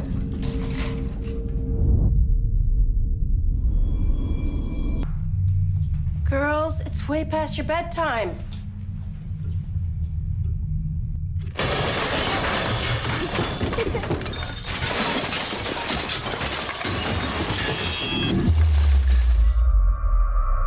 which is the kind of story of the Warrens, who were the biggest hucksters in history. If you actually read about them, they are not Patrick Wilson and, um, oh my god, what's her name? Oh, uh, Vera Farmiga. Vera Farmiga. They are not that good looking, that beautiful, and that, that superhero esque. But The Conjuring is based on the uh, the first story is basically based on the Amityville house, the actual haunting, not what happened before the haunting. So I have a theme of like real stories and tragedy and all that kind of thing. Yeah, I really do love The Conjuring. I love everything James Wan has pretty much done. Um, even this, even Saw's kind of gone on me, uh, grown on me a little bit. Um, this is just a really good, solid, spooky house kind of story. It's got all the jump scares in the right places. James Wan is a master of tone. Um, I love Farmiga and Patrick Wilson as a married couple, even in three, and I don't really did not like The Devil Made Me Do It, but I liked those two in it, even though they look kind of lost. Um, yeah, no, they are not what the actual Warrens were at all. Um, but I do like the fantasy of what The Conjuring is. All right, I thought I had to look this up before. Uh, Yeah. uh, the Enfield Poltergeist, that was what uh, Ghostwatch, Yes. uh, it, like the ghost at the center of that film was inspired by. Yeah. Um, but yeah, I mean, The Conjuring is definitely a perfect choice for a film like this because, again, it's set entirely in a house and it also ha- involves a well, WNUF has its own kind of Warren esque married couple They do, yes. at the center of it, and you know, having you know the act, and I think it's perfect to pick this film because you know it has the the char- the Warrens played by Patrick Wilson and Vera Farmiga going to help this family and the sort of the spooky happenings at this house. And it's just a very effective uh, horror film. To me i think it is still james wan's best film because this is him just like just firing on all cylinders and kind of successfully emulating the horror films of the 70s because it it feels very much like a 70s horror film. Yeah. and it's just a really well done film that is very creepy has great performances and it's it's just a very chilling film and also it was so successful not enough it it, it created its own franchise uh, which I don't think anyone expected to be one of the most successful kind of multiverse. I mean, not multiverse, but uh, multi-film franchises uh, currently out there today. Yeah, it just didn't create its own franchise. It created its own world. I mean, now Yeah. we have Annabelle, the Annabelle series. Mm. We had there's the Nun 2 coming out. Yeah, it, Um, ki- it yeah. kind of did like what the Marvel Cinematic Universe does. Like it has its Yes. own, like it's probably one of the only few that successfully created its own universe of films. It really does. And I forget people think how good, and because of that, I think because those movies are so up and down, the fran- other franchises, I think people forget how solid the first one is. Mm. And actually, the sequel is actually about the Enfield house. So- Yeah, exactly. Which I'm kind of surprised you didn't pick that one, I know. Taylor, but uh, I still think the first one is still a good pick. I think I like the first one better than the second one, even if the second one does have does have Patrick Wilson singing Elvis, Yes. which is just adorable. But no, that is going to be. So, what is going to be your second trailer? Now, WNUF is what what I love about the film, and we'll go into it when we talk about it, is that it tries tries to emulate like what TV was like in the 80s, like from the Mm. commercials, uh, the visual aesthetic, and also the fact that it's also done like it's was found on a videotape that has been watched multiple times. So for my second pick, I'm going for a film that kind of does a very similar aesthetic with its approach to its story, and that of course is the 2015 uh, satirical slasher comedy Dude Bro Party Massacre Free. In part one, she got revenge.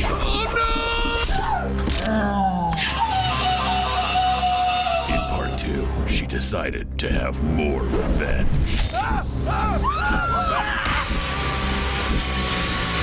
This summer, Motherface returns for the final chapter. I'm here to find out who murdered my brother. So brutal, so twisted, so.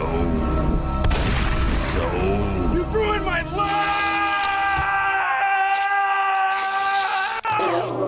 So offensive, it was banned in 18 states and never released. Motherface is rising on the harvest moon to kill the Delta Buys. Joe, weekend at the lake? It'll be like a dude bro party. Like Easter for men. I still need to watch this. I have heard about it so much. I think I'm going to have to just bite the bullet, grab it, and get watch it for a June exploitation next year because this feels like the perfect time to watch it. Um, so, what is the third installment of this non-franchise about? Well, pretty much like again, it's the third installment of a franchise, and from what I remember, like I've seen this movie twice now, and one of those times was for uh, an episode of the To Be Tuesdays podcast because it was my episode for that week, so I chose this one Mm. because I felt like it really fitted the format. And basically, the whole premise is is like um, it's presented as a lost film to a in a f- slasher franchise called Dude Bro Party Massacre. Like the first two had been out, but apparently, from what but then the third film was t- so violent, so outrageous, they completely banned it. And how it's sort of presented in the film is like you're watching it from so- a videotape that someone taped of the film at three o'clock in the morning. Mm. And like WNUF, it has fake trailers. It has that sort of VHS kind of look to it as well. So you got a lot of the grain Yeah. and scratches.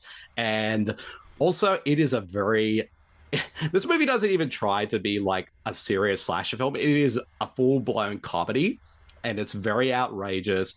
It is very silly. It's one of those comedies where where they'll start a joke that starts off being funny, then it stops being funny, then it comes right back around to being funny again. yeah. And then it just throws so much at the screen in terms of its gags. Like some are you're gonna laugh your ass off, others you're gonna be like, Ugh, and then but you'll you so you go back and forth between that throughout the entire film. Um, it was created by a comedy troupe called Five Second Films. Mm. So it's very much comedy first and horror second, but it also delivers a lot of gore and there's a lot of blood and guts throughout this entire film. And also, what I find interesting is that they got some pretty major players to make appearances in this film. You got Patton Oswalt playing the police chief Oh wow. in this film, and also Greg Sestero is in this film as well as one of the dude bros at the uh, at the uh, fraternity where uh, most of the action takes place. Well, that's a reference. But even then, for some bizarre reason, Larry King makes a cameo. What? How did they get the king? I, I don't know, but he just shows up for like five seconds to be like the uh, college like um, PE teacher, and then he just gets killed off very oh, quickly. that is hilarious. Oh my god. Um, no, I really do need to see this movie. This sounds absolutely amazing. And yeah, again, a perfect trailer for what we will be getting into. My second trailer, I'm going for something similar. Um, something that captures a bygone era of, of TV. Um, actually, I don't know if this is readily available yet. Probably in this everywhere else outside of Australia, but I don't think it's in Australia yet because I was lucky enough to see it at MIFF, the Melbourne um, International Festival, and that is Amanda Kramer's "Give Me Pity" from well this year, 2022. Oh, thank you. Oh, my stars, thank you. Well, what do you know? Television, TV, major network. I've been waiting for so long. You know, they thought I was crazy. A television special. But I think they're crazy. Give me pity. But I swear, for you, this special won't end until I'm flat out bashed in, croaking and backstroking, depleted and mistreated, begging each and every one of you to set me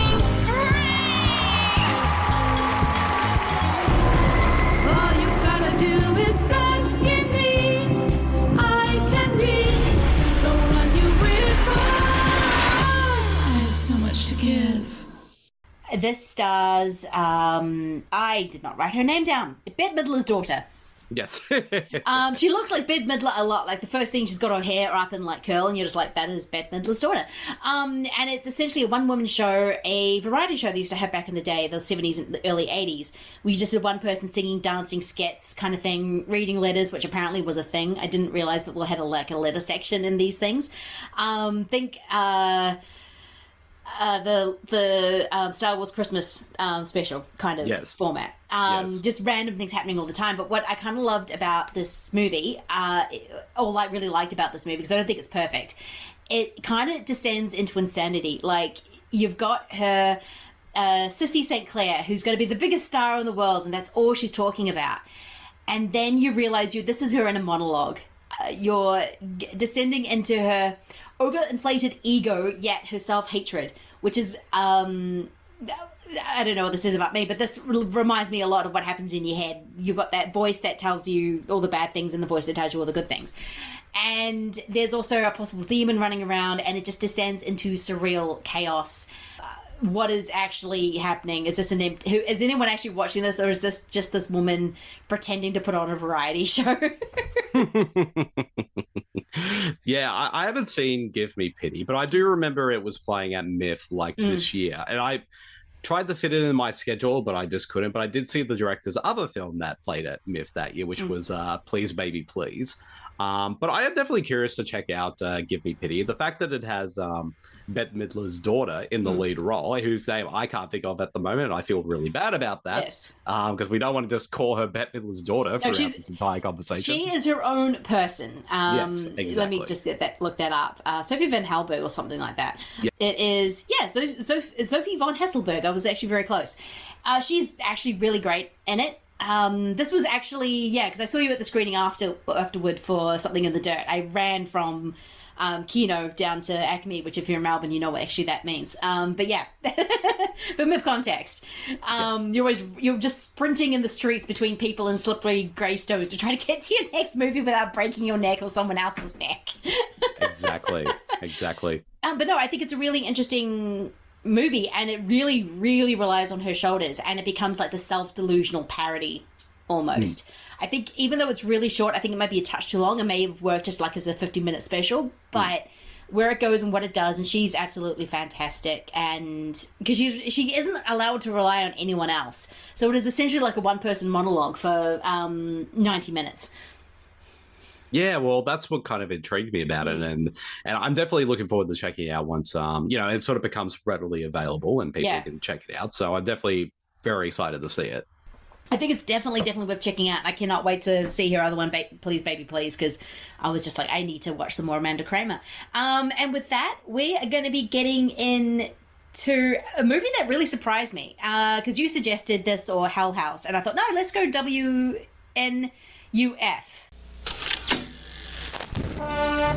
Don't check your dial, folks. You didn't tune into Transylvania's public access station. No, sir. Tonight is Halloween. Halloween is Satan's night, the night of the devil. Reporter Frank Stewart has a special Halloween treat in store for viewers tonight. He'll be leading a group of paranormal experts through the infamous Weber House. Do you know what happened here in the Weber house? Some people got killed. Their son went haywire. Frank Stewart and his team of experts will conduct the first ever live on TV seance. Evil works in mysterious ways, Frank. It's unpredictable. Are there any spirits in the house? It's scary. That, that's far out. That horror. Something strange going on in this house. Animal mutilation, paranormal disturbances, devil worship. Wait, whoa, hold on. This is not staged. Hello? Is this the work of the devil? Folks, we are going where no camera crew has gone before. Father, perform the exorcism. This is not some Halloween prank. The grisly evidence of the supernatural is real. We'll be right back. because I had never seen it, and I kind of only thing I knew about it was a haunted house, and it was like a '80s uh, news broadcast Yes. um, with ads. Um, but what it does and where it goes actually really surprises me. Did you see this on the Vinegar Syndrome disc or? Oh, I saw it like way before then, Mm. but I did pick up the Vinegar Syndrome Blu-ray when that was released, and that was kind of one of the things that intrigued me because I saw a trailer for it like what like a few years back, and it was like a, this horror comedy that basically is created to kind of basically the whole plot of the film is that it's a new like it's a new special episode that's going to be a Halloween edition of the show in which um, the main reporter uh, Frank Stewart played by Paul Fahrenkopf, and I probably butchered his last name, Yeah. so please forgive me. He is going to do a uh, live uh, show at a haunted house that's kind of infamous in town. Mm. And what I really like about this film is when you watched it, like if you didn't know that this was, you know, a made up film, you would honestly think that it was a taped show that was on TV because it does a very authentic job at capturing what television was like at that period of time, but also the ads as well. Yes. Though I'm going to get into the theme of the ads because I was like going, why are they all about children? Anyway, we'll get into that. Um, no, I think it's fascinating. I know growing up in New Zealand in the yeah, it really does. Like how the ads work, how they keep going to ads. The ad with the guy who's selling the furniture um, Yes. feels even authentic for this neck of the woods. Like there was always that goddamn local. You can get. I sell the cheapest beds, and it's always the guy who owns the store, and it's like mm, this is the daggiest thing ever. Um, and it captures kind of like the flippancy of violence, especially in terms of a live broadcast, because usually because you have to go on the next thing. Before we get into that, I know in New Zealand in the '80s, Halloween was never a thing. Yeah, well, it- we had scary movies. It was kind of around, but no one took it. I knew took or treated. Um, so I've ne- um, and it wasn't until I was older and started going to small costume parties. I think was kind of more my the way I we ended up celebrating Halloween because we had Guy Fawkes Day like the week later, so we were just fine giving kids like firecrackers and seeing what they did with them. I'm assuming this is similar in Australia in the in your when you were a kid. Yeah, well, I remember like as a kid, like Halloween was just not a thing in Australia. Yeah. But I was always fascinated by it because growing up, when you, as a kid, like I would always watch a lot of films or TV shows that had, you know, where they that was centered around Halloween. Yeah. And I was always very fascinated by it. And I remember my siblings and I used to go out and trick or treat. Anyway, uh, some people did give us lollies and stuff like that, but then of course we had the odd person who would just slam in our face and say Halloween is an American holiday, and then and piss off and stuff like yeah. that. I'm not giving But- you. I'm not giving you anything. yeah, exactly. And that was like, but like went like that for a few years, and then I think as I've gotten older, especially you know in my teens and twenties and thirties and that, it's really nice. At least in the, I would say in the past maybe fifteen years, Halloween is in Australia is now starting to get more and more embraced. yes. Like, yes, you'll find some people who say. Oh, it's American holiday. We shouldn't be celebrating it. But then I just throw it back in the face and say, "Oh, well, technically it started off in Ireland, but you know, um, It's technically Gaelic, and Australia likes to celebrate its Irishness, so you might as well just guess. Exactly, exactly. I, I I'm of the opinion like Australia will not if Australia can't get drunk on that holiday, they won't celebrate it. This is true. This is the same with New Zealand. If there is no alcohol involved, why are we doing this? And this is Halloween, because Halloween is all about the children going out and getting lollies. It's about Mm. dressing up. It's about watching scary movies. It's not necessarily drunk front and center. Yeah. Um, and so a lot, there is a New Zealand Australian point of view of like, well, if I'm not getting drunk, what's the point? Like, Yeah. uh, yeah. and again, I just throw it back in their faces. Like, do you celebrate St. Patrick's Day? And say, yeah, well, you know, why not celebrate Halloween? Because technically, we're not Irish. We don't have to celebrate St. Patrick's Day. So Yeah, but you can get right roll drunk and it's okay on St. Patrick's exactly. Day. But It's, it's accepted to be vomiting out in the street at 1 p.m. 1 p.m. the day. Exactly. But it, like in the last 10 years in particular, like I'll go to the supermarkets and all that, and you'll Oh, always yeah. see Halloween decorations, or I even see a section where it's like pumpkins for sale, and they're like, Halloween pumpkins, get them to create your own jack jack o' lanterns and, all And that. you do see more kids in groups going around at trick or treating, which is really cool. So, you know, the spirit, and you see more decorations happening around houses. Mm. Um, so, it is definitely a thing that's starting to happen, which I think is really, really cool. But if I had tried to go trick or treating in my neighborhood as a kid, I was more likely someone to give me a joint than they were a lolly. so, um, th- they would have just looked at me and gone, "Mm, Actually, no, they wouldn't give me a joint because marijuana was very expensive. So it's, it's unless you're growing your own.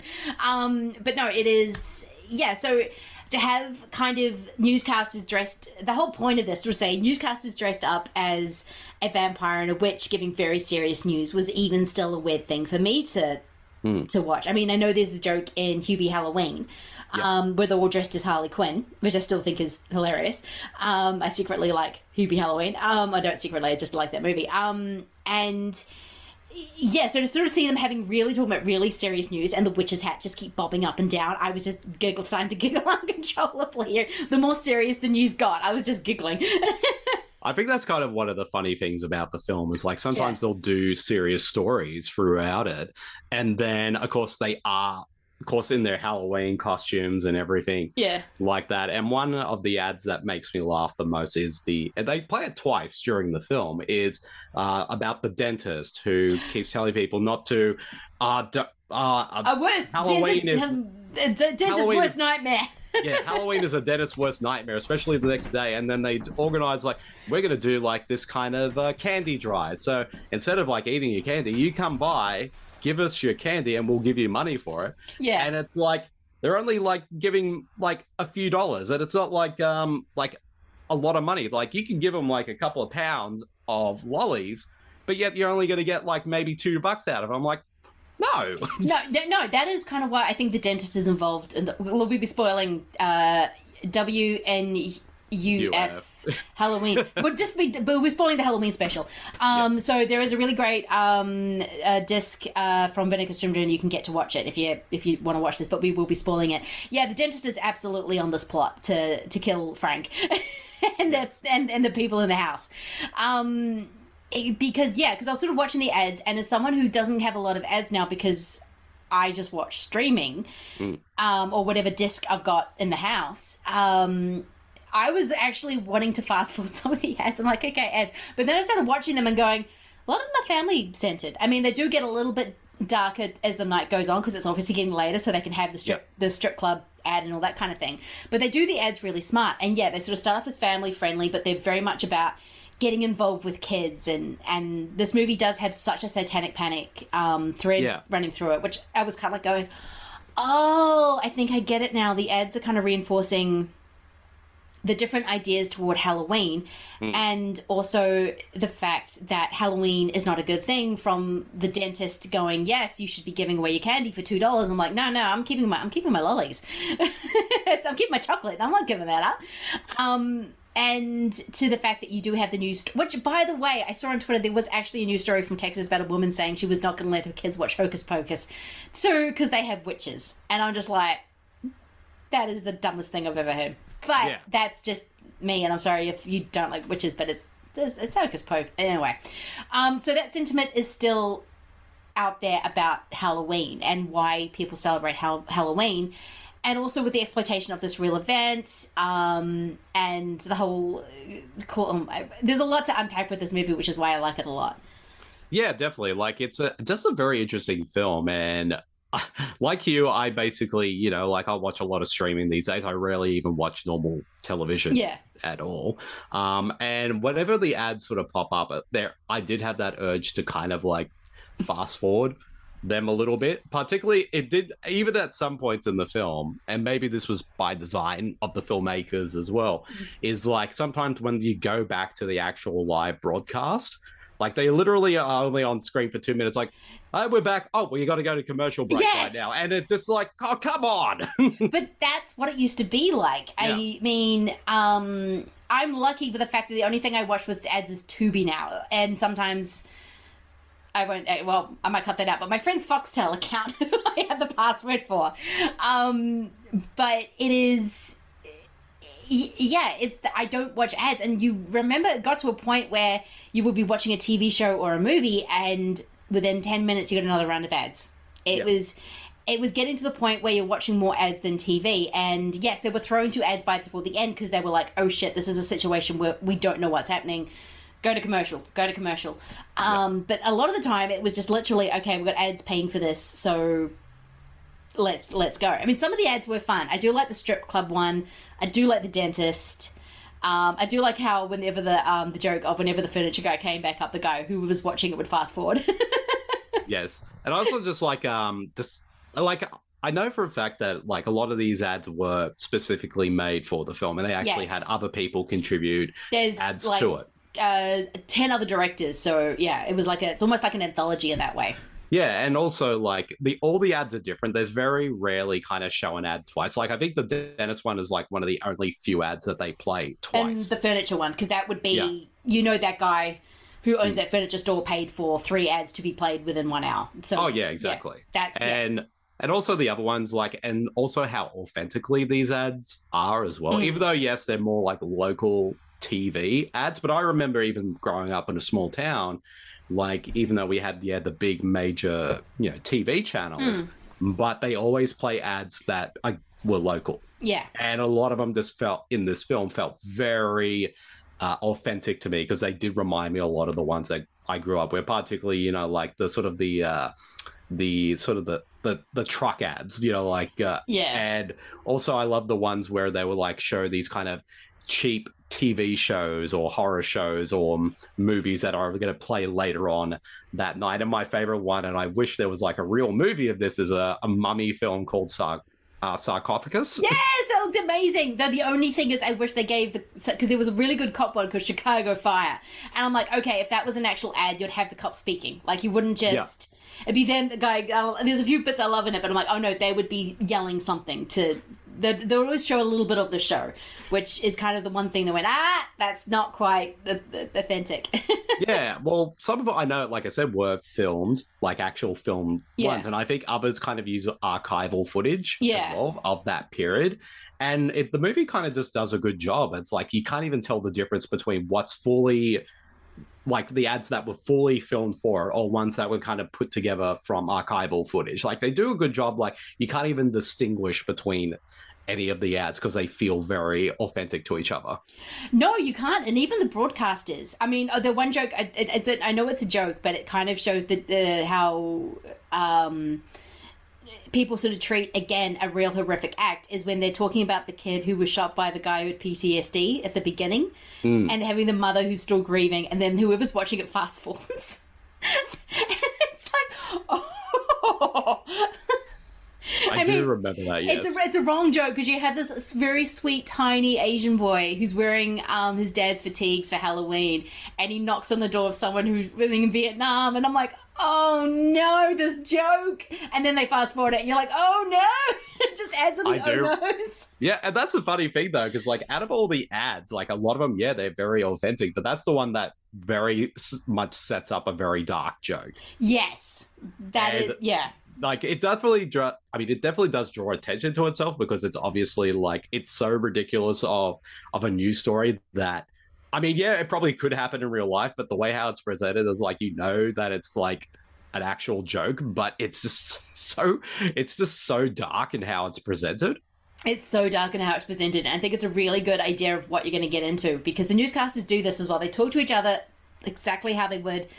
Oh, like I love the last line of um every like it's, it's actually the end when they're not longer in their um in their Halloween get-ups. It's just obviously five days later and goes. Everyone thought this was a hoax and everyone laughed, but we're not laughing. I'm just like holy shit. we still haven't found them. it's like oh. but I love the fact that, and again, we're probably have to spoil this film. Like throughout the entire film, like it does deal with, you know, the satanic panic that was happening Yes. at the time, and I, which I think is actually great thing because they weave it in through a lot of the film, and, a lot of the some ads, as well. Yeah, some of the ads I think are definitely in that because I was sort of going, why are there so many ads about children in a news broadcast? I mean, this could Mm. be a cultural thing um, because there was a lot of yes. With the I do remember ads like come in again because we had local ads and it was always someone trying to sell furniture or carpet like so, much, so many carpeting ads in in goddamn New Zealand.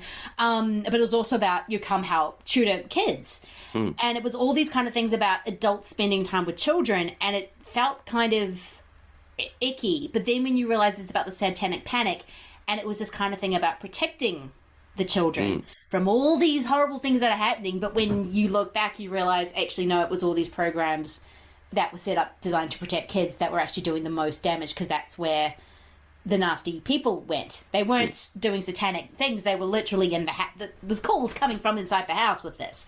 It mm. always is. It's never. It's not as much stranger danger as it is the person you know.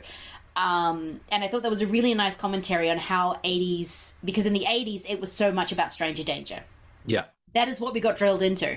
I was very, very young in the 80s, so I'm more of a child of the 90s because that's when I was older Mm. and I was wearing the cargo pants and I was kind of more involved with whatever culture was happening. But as a kid, it was Dare, which was the uh, dr- anti-drug um, thing that they did, and also it was um, Stranger Danger, and those things are so weaved in so well into the into the ads and into just to the people that they're talking to, and um, it's just all in the background, so you don't when the ending happens, you don't see it coming. That oh, it's actually um, the people who uh, were saying we must protect the children, and then they're the ones who are doing this horrific Yeah, act. they're the ones who end up being the uh the perpetrators. Exactly. Yeah, I thought that was really, really smart. Yeah, just it was a- so well. Yeah, it weaves it so well, and I actually, even though I'd seen this film before, I completely forgot the twist. and like, I honestly thought for a while, it's like, oh, they're setting up a lot of the satanic panic stuff. Like, oh, trying to remember the ending. Oh, maybe it had something to do with that, but no, it's like more of these kind of like, uh, almost like these kind of far right. You know, fundamentalist kind of Christian characters who are Hmm. very much against Halloween, and they do a good job at setting them up through the film because, like, yeah, they pop up every now and again, like in a news bulletin or during a moment where uh, Frank Stewart, who we'll have to talk about very soon, But we're gonna get into like, Frank. um, he does like he's going to do a hotline and people talk and have questions about the house. So my And favorite every, part. and every now and again, like somebody was like, uh, Halloween's an abomination. You should, and You're gonna believe burn in hell. and I believe that some of the from what I remember because that one of the people who did it at the end was in that news bulletin Yeah. earlier, and also in over the phone. So, like again, it does a good job at setting up where you find you would think, oh, maybe it is this house is haunted or something like that. But then you find out that it's actually people doing it. You think, oh, it's a like a, a Satanists and stuff like that. But nope, it's these uh, anti-Halloween people who are doing it, and it actually is a very smart and clever way to kind of pull the rug underneath and make that the twist of the film. It really is, uh, because you could easily forget that it isn't demons or it isn't a group of Satanists. That it is the fact that it's a group of, yes, very conservative, right wing, anti uh, nationalist Christians. I guess is probably the word you call them now. Um, and they're the ones who are doing this because they want it to stop. So they're going to try and say, "Oh, if you're going to go in a house with mess with these elements that Frank obviously thinks is a joke, like he does not." Hmm. Like he's mocking everyone from. Oh my god, we're getting. Oh yeah, the uh, the Oh my god, the interviews outside the house are the best. uh, Paul Fahrenkopf, and again, if I Yeah. butchered his name, please forgive me, as Frank, he steals the entire film because, like, he clearly, and he does this in a very beautifully subtle way, is like he clearly does not want to be there. Like, he's, No. he's definitely the reporter who always does all these specials for the news. Like, where, because I think, um, I don't, I'm trying to remember if this was in. In the actual film, or it might have been one of the special features on the Blu-ray, Yeah. is that they have like a trailer for the Christmas special, and it has like Frank hosting a Christmas special, like a previous one Yeah. from a previous year. So it's very clear, like Frank is a guy who is the one reporter who is kind of forced to doing all these specials. And you can very much tell in a very subtle way that he has very much content for all of this and to the people around it because he very slyly kind of mocks Oh, by who- the end, he's outwardly just the contempt on his face is just like as soon as the um, priest re- reveals he's an actor, you Frank just goes, "You worthless piece of ungrateful shit." it's just like when he's interviewing people at the thing is like, "Oh, have you? um Oh my god, this one guy is like, it's like, yeah, yeah, we're at this house, we're on TV, it's really exciting." And this one guy, he goes. Oh yeah, no, people died in this house, and, go, and he goes. This guy goes, looks at the camera, goes, "Wait, someone died?" And the look on his face is so sweet because he didn't actually realize that this was a. but it is just those little jokes. It's like when he's um going, "Oh, have you seen a ghost?" Yeah, I know who, who I want to call. Who? Ghostbusters or something. yeah, like he ruins people's jokes. He hates the fact he has contempt for it, but he hates the fact that no one has also no one is taking this seriously. Like, um, oh, that one girl goes, "Oh yeah, no, I, I believe in nice nice ghosts." Like when your grandmother dies and she comes back and goes, "Oh, was that what your mother told you?" Like, did you also have a dog that was given away to a farm? No, Yeah. I don't have a dog. It's just like it's he does it so well like he is a like very charismatic as a tv host but yeah he is an absolute dick to everyone in the film not just like to the like the people who are out the front you know like in the audience but Yeah. even like the people he's who are involved with this investigation as Yeah. well like uh the Bergers who are kind of like the warren stand-ins for this film like he very much is like oh, you guys are just kind of full of shit um and yeah. It's like, oh wait, you have a cat. oh, your cat uh, can see ghosts. Okay. It's like, oh, so what do you feel when you're in here? Oh, I think it takes me a minute. And you just go, what do you mean it takes you a minute? No, you need to tell me now. I'm on camera. Like, Mm. you can tell he's knows he's the kind of the one who understands that he's live. Yeah. Well, his reaction to when his producer comes out in a mask and a chainsaw. yes. it's brilliant. Like he hates everyone around him, and I don't think he deserves what happens to him. Hmm. But the fact that he was given again, it's one of those kind of Wicker Man things. He was given so many warnings to get out of the house. The Yep. Bergers are telling him. The actor priest is telling him. Um, the fact that the call in seance doesn't go, which, by the way, really, you think that was going to work out? One of my favorite things, and it's, this is the only quote that's on IMDb, and Yeah. it's from the seance scene, and it's one of the callers. And there's a lot of great caller Oh my God. moments in it. Like one dude in particular, like rings up and is like, uh, yells like, uh, I can't remember the band's name, but he's like, woo! Metallica know, that's a- rules or something. Metallica rules, or something like that. yeah, but And, uh, Pantera may be more likely. Yeah. yeah, Pantera, yeah, and um, and he's just getting, and Frank is just getting annoyed with all these calls because Please take this seriously. It's like you're not taking this seriously, Frank. And uh, like one of the calls like rings up and I quote is uh yeah um I was wondering if you can contact my dead grandmother and call her a bitch. yes, I wrote that down.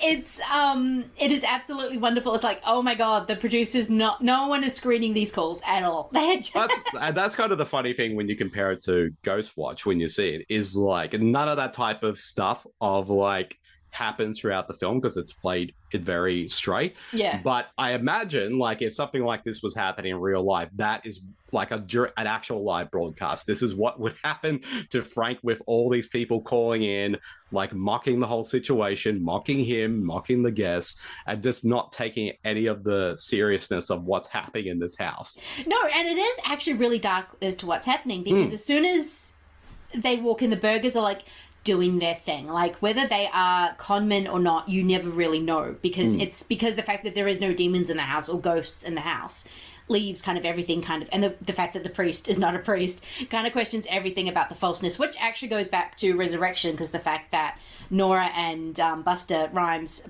um, put everything in the house to kind Yeah. of be fake to try and get reactions out of the people who are walking around with those cameras on their head um, and it's so yeah, sort of that kind of building up that kind of reaction. So, but when the cat goes missing and Mrs. the oh my god, the line, oh can I call you uh, the uh, whatever your first name is? No, you can call me Doctor Persia. um, Gil, can I call you Gil? No, you can call me Doctor Berger. Um, I love that line so much. It's like okay, Doctor Gil Berger. Like Frank is just like I'm gonna be a dick no matter what. Well, I like the fact that at least the Bergers, like, I, like Yeah. again, like you say, we don't know if they're like re- legit demonologists or not. But we like, I like the fact that at least the film, like, they obviously are kind of onto Frank being a dick to him. Yeah. Like, and like, because they have their own method of working when it comes to the supernatural, and and you got Frank here, just like, oh, come on, hurry up, quick, quick, Quick, quick, quick, quick, quick. It's like, Um, this is not how we'll it works. yeah, it's not how it works. And he's like, well, it needs to work this way because we're on TV and we're doing it live. Mm. Um, and then the, yeah, the cat just runs up the stairs. You can tell Frank just does not care about that cat Yeah. at all. It's like, oh, the cat ran away. Okay, he's trying to make it work for television, but there are moments where he's just like, I just, I just don't care. Can we just get through this? And um, even when they're saying we should leave the house, Frank's going to go, no, no, no, we've got to stay. We'll go down to the basement. Yes, let's just go down to the basement in any haunted house. Just yeah, sure, Frank, that's a great idea.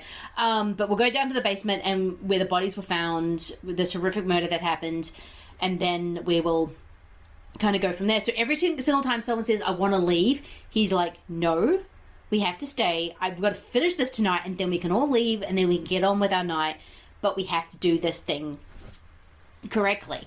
Um, and none of it goes right. I mean, I do love the thing when they walk, they hear the crash and during the seance when you know, can you please tell my grandmother she's a bitch, which I, I adore. It's, it's such a great line. And then they find out that the Bergers um, equipment has been broken, and then the cat has been torn apart. You and you get this brief glimpse of, um, oh, there's the cat. No, don't show the cat.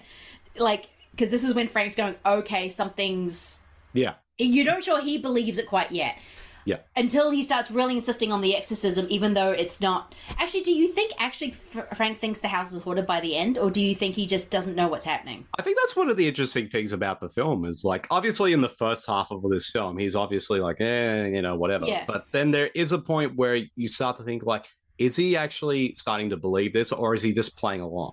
Yeah. um like I honestly think with his interactions with the priest who we find out in the film is an actor I honestly think like he doesn't know that's a priest. I mean like an actor like he because he keeps pestering him like oh do an exorcist, do an over- exorcist, do an exorcist. And the guy's going, oh no, no, no, can't do an exorcist, and Like, he 'cause he doesn't know how. Yeah, Yeah, because like he's very much pestering him to do it, and I think if he knew that he was an actor, Yeah. he probably wouldn't pester him as much as he does in the film. And then once he finds out, oh, I'm actually not a priest, I'm an actor.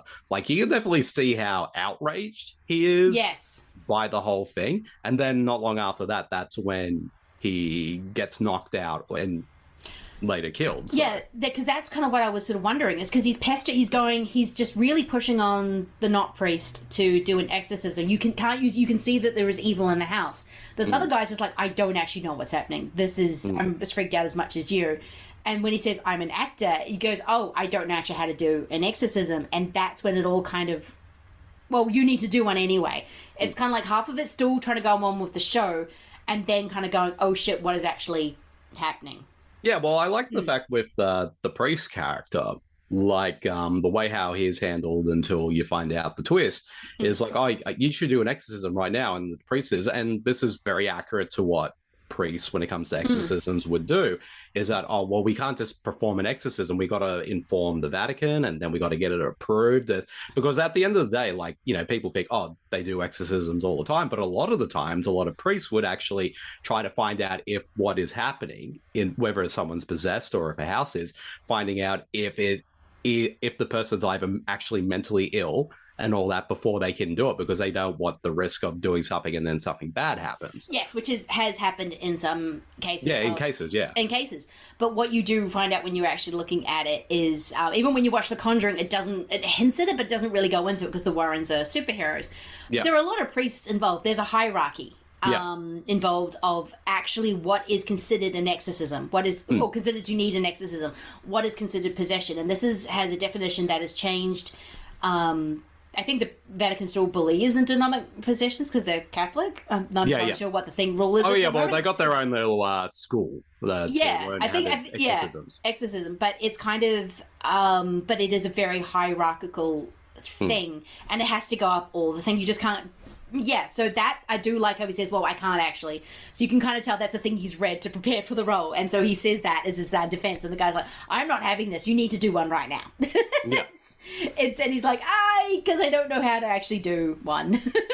I'm sorry i'm an actor. I didn't i didn't read that far into the book. I obviously was reading about about exorcisms well that's the thing though it's such an interesting little film and especially where it, it takes a very much a dark turn in Yeah. the last half in the especially the end because again we find out who the actual villains actually are and i think the movie does do a good job at like setting itself up because you do think maybe at first like maybe something supernatural is happening Mm. in this house and then of course some other things happen that we find out it's actually uh, these kind of anti-Halloween right-wing conservatives Mm. that are doing it.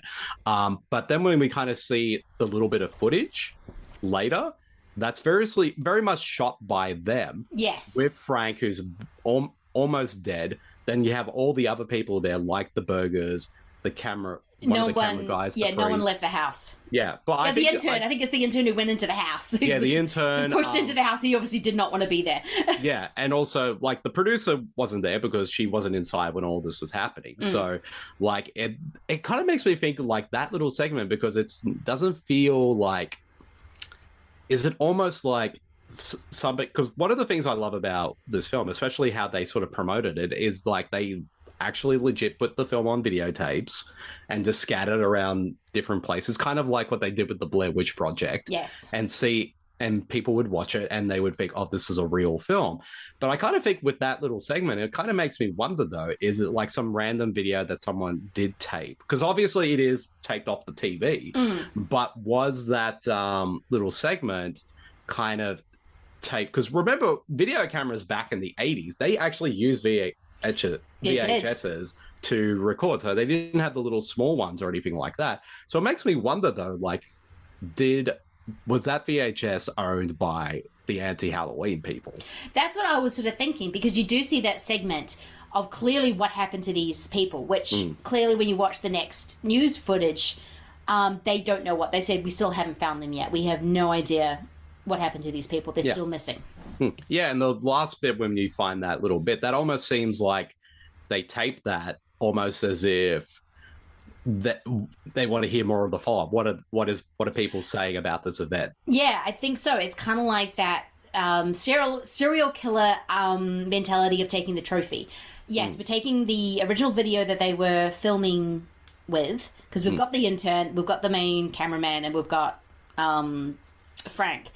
And then we'll just take this little thing of them sort of going, "Oh, what do you think of Halloween now, Frank?" or whatever the thing is, and it is this really sort of fascinating um, way of yeah it's sort of like okay so who's watching this? I mean i know i'm watching it but there's someone else watching it as well which is i think they don't do enough in found footage because found footage is like the halloween uh the halloween the blair witch project. Here's a tape of something that happened you make your own mind up. Um, but this is actually oh no someone's actually else is watching because you can see them fast forwarding Yeah. um, through segments. So things that they find kind of they don't want to watch or they don't think is important. Yeah. And then that little bit is at the end with Frank kind of getting the tape off and him asking why they're there, and they're just basically saying because we don't like Halloween or whatever. I can't remember exactly what they say. They're taunting him, and then you get the next one. I'm like, that's when I'm suddenly thinking, all right, who's actually watching? Someone else is watching this, but except I'm not the only one watching this right now. So Yeah. it's it's a kind of a, cre- another creepy element to add on there. Yeah, like somebody's also watching it at the same time, and it makes you wonder: Are the perpetrators also watching it? Or, but I have a feeling it's somebody who may have stumbled on the tape, Yeah. and like maybe that was owned by uh the perpetrators, and they're just watching it. Hence, why during certain bits they do fast forward. Mm. And I love the fact that um during one of the fast forward bits there was like a the they're talk in the news segment they're talking to a uh, a police officer about Halloween safety. Yes. Yeah. You're right. Yeah. And they're very obviously like, uh, this guy's like raving on the crap. Let's just fast forward through this one segment. So it's very obviously like somebody who's just watching it, like going through the ads and all that. And also kind of like the poster for this film is interesting too, because it's a kid watching the tape. Yeah. So it makes me wonder. It's like I wonder if that's also an added added element where it's like maybe some random kid found this tape, watching it on Halloween night, and then discovers like all, all this stuff that's on the tape, and maybe he the the the reason that footage is on there is because he knows the perpetrators or something like that, or maybe it was taped from somewhere else. Like there's a lot of interesting kind of questions that this film asks at the end of it. It really does because you don't know. Yeah, there's so many questions about it that I think is really, really fascinating because a lot of um, found footage movies are very cut and dry in terms of here's a tape that was found, you watch it now, you see what their last moments were like, which is a typical kind of way of doing. I mean, there are some elements I like. Like like Mungo, which kind of completely breaks that format and does something really really interesting with it. Mm. That's the usual kind of because everyone copied Blair Witch after Blair Witch. But this one, yeah, there's something about it that feels very unsettling because of that element of who's fast forwarding what and why. Yeah. Um, and the ch- and the places they're choosing to fast forward, whether they think the cop rambling on is boring, whether they've seen the ad with the furniture. Um, so it's kind of this, and it makes me think that it'd be interesting to find that they must have planned this out before they were even shot it. Okay, we're going to have these moments of fast forwarding, um, and it kind of shows how intricate this movie is. Mm. I mean, you have to get the ads timed right. Yes, I was getting a bit annoyed until I realized, hang a moment, I think they're trying to tell me something. There's something to these ads. Yeah, I think um, when you kind of watch the film Yeah. and know exactly where it goes in the end, and when you go back and rewatch it, I think all the clues of like where this film is going to in the end are within the ads that Yeah. they're showing. Yeah. It's all about the sort of community and sin versus um, purity. A Mm. lot of the time, like that ad about, do you know what games your kids are playing? Um, and they're playing Spin the Bottle. and it's all these like 20 year olds pretending to be 14. Um, I do remember that ad. That, yeah, again, doing like some of the scare ads that were on at the time. Yeah, exactly. I again, I remember a big one of like you know, make sure you know who kids are talking to on the street, and also um, kind of actually no, New Zealand had no anti-alcohol ads because that's all New Zealanders do is drink. So it's like, similar with Australia, I'd assume. It's like they try and do anti-alcohol ones, they're just like, nah, mate.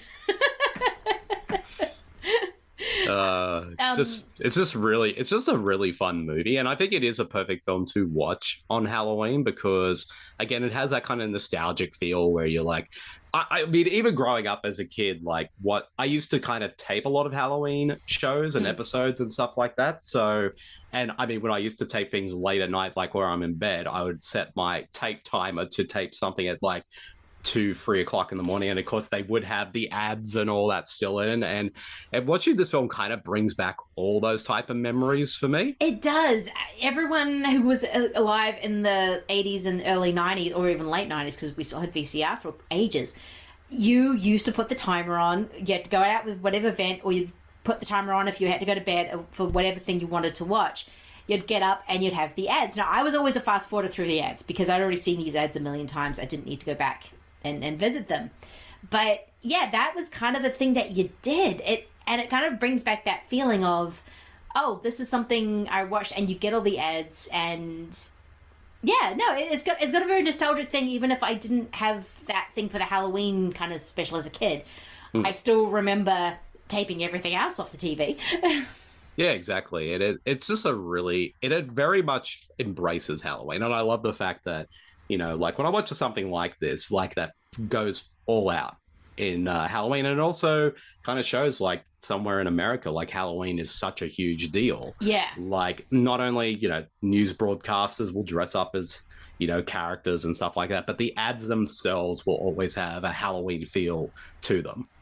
no, it shows kind of why people celebrate Halloween, even though you have this force that is trying to stop it. They're going out of their way because they purposely, you can tell they're maybe the people that are putting on the "Do you know what your children are playing?" Let's have all the children's the kind of mixed in with all the Halloween stuff. Um, but you can kind of tell why people why Halloween's so important to them because it's kind of the release of having fun with the spooky, having fun with what scares you. It's Mm. it is about um, kind of the joy of it all. Of people go to. I mean, I know in America people go to haunted haunts all the time. Something I couldn't do. If people were jumping out at me and touching me, I'd be like, mm, no. Mm-mm. So I don't know if I'd want to go to one of those things. I haven't.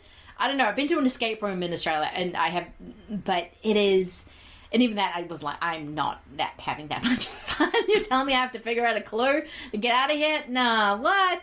Um, but it is, but it kind of captures that fun of that spookiness of that why you celebrate Halloween to begin with. Yeah. And I think it really does capture that, even if, if Frank is being the biggest dick on the planet and doesn't believe in any of it, there's still those people out there are all dressed up and having fun. Um, so yeah, Yeah, for sure. And I I also love the fact that, again, it's one of my favorite tropes in any horror film when you have a character who is kind of disbelieving or is very dismissive of any kind of supernatural or very horrific things are happening. But then uh, during the course of the story, they start to believe in all this stuff. And that's always kind of like always a fun thing to do. And, uh, and especially with the character of Frank and like how much of a dick he is in the first half until he realizes like, oh no, shit is really going down at the moment. Like this could not, this may actually be real. What's happening? yeah, especially when he's locked in the basement. That's when it, the fear really becomes pal- palatable. Like you can really kind of see him go, "Oh no, things are really going to crap now. I can't get out." And the Bridges is, get out of there. It's like I can't.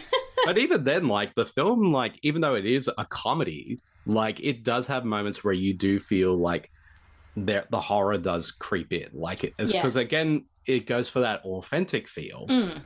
And like something like Ghostwatch or uh, the Blair Witch Project, since it's shot in a very real way, you can't help but feel that sort of the terror, what's going on screen. Mm. And even though, yeah, WNUF has a lot of jokes sprinkled throughout all these scenes, but the way how it's sort of presented, like you are almost a little bit on edge at the same time, though, because again, you're not sure exactly where this story is going to go.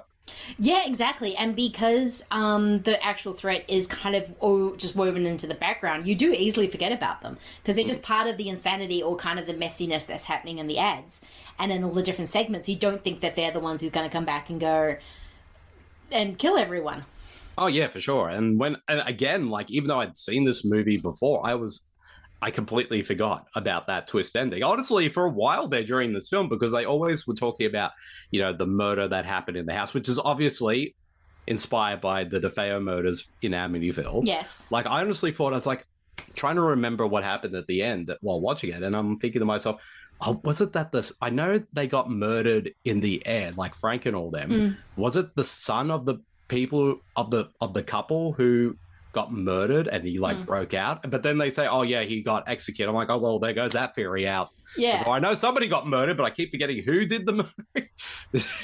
Which is a sign of a good movie because, yeah, I think this is a lot clever than you'd think a.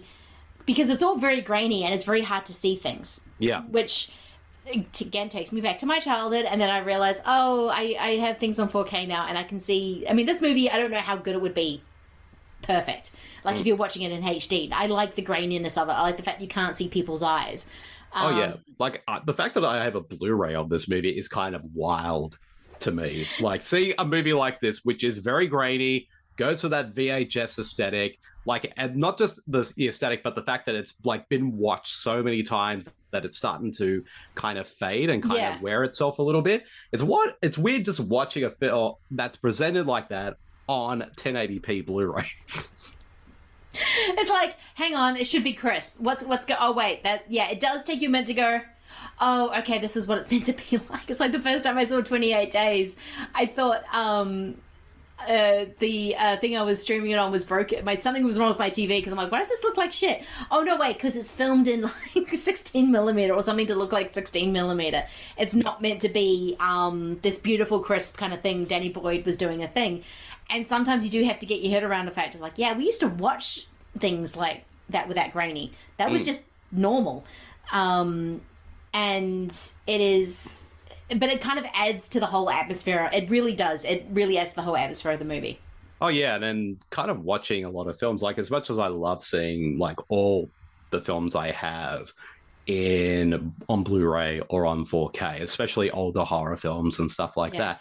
But there is a very nostalgic feel when you kind of watch something that looks like it was taped off a TV or it's from a be- beaten VHS. The kind of that sort of visual quality, it does take me back a little bit, and and it's always just fun to see.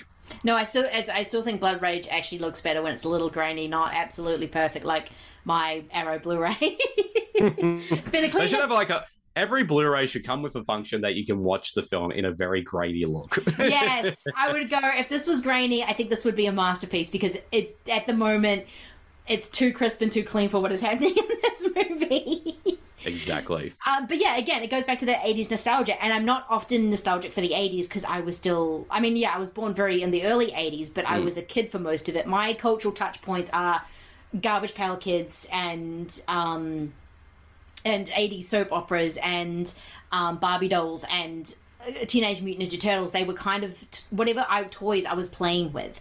They're not this kind of broadcast, that kind of thing. That happens more in the Mm. 90s for me when I'm much more older and can then Yeah.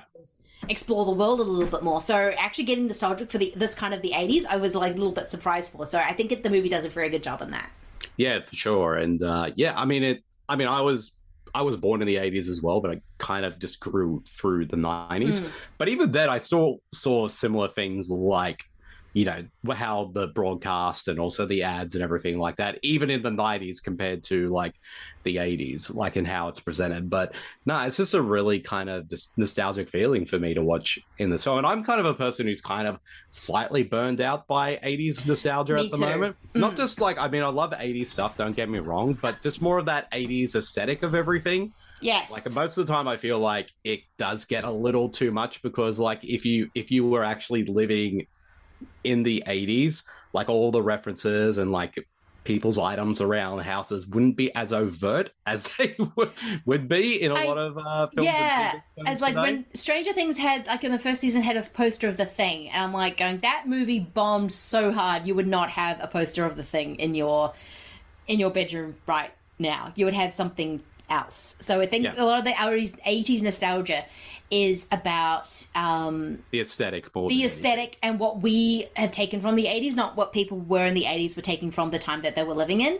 Mm. And I think this is a movie that looks at what actually was people were taking in from the 80s. Like everyone's got those real pedophile. What is with those god? uh, They're coming back. It's annoying me. Those large, those wide rim glasses that look like I call them Coronation Street glasses or pedophile glasses. Um, th- everyone's wearing those. Um, everyone is um, wearing god awful jerseys. Everyone's yeah. It, it it doesn't feel stylish 80s. It feels actual 80s. Mm. Yeah, exactly. And uh but I think in a film like this, it does work because, like, yeah, I mean, the aesthetic of it visually is very much 80s, but everything else that happens in the film, like the costumes and the sets and stuff like that, they do feel appropriate. Like they don't feel overtly 80s in of themselves. Yes. It's just more the aesthetic that's more uh homaging the 80s. That that's it. That's what I was trying to say. Like it's not trying to it's not a hey, look at the 80s were so cool and yes, a lot of great movies, so many great movies came out of the 80s. Um but yeah, this feels the 80s because of the aesthetic and the fact that if you're watching a VHS, you've watched thousands and thousands of times, it's going to look that grainy. Like how the eyes kind of look they kind of the pupils kind of look like they're sinking down on the cheek sometimes. Mm. It's Yes. a really cool effect, and that's just what happens when you just get a really grainy, breaking, breaking apart video. Yes. Although I have to say, at the end of the day, uh, I really need that sarcophagus movie to happen. Um, really, and it's funny though because like I forgot that ad was in the movie, and I think like literally a few days before, I think I tweeted this out. At least at the time Mm. when I was about to rewatch this film and prep for this show, is like. ah, I wish we had some very. I would love to see serious, scary mummy movies. We don't get those. Again? Yeah.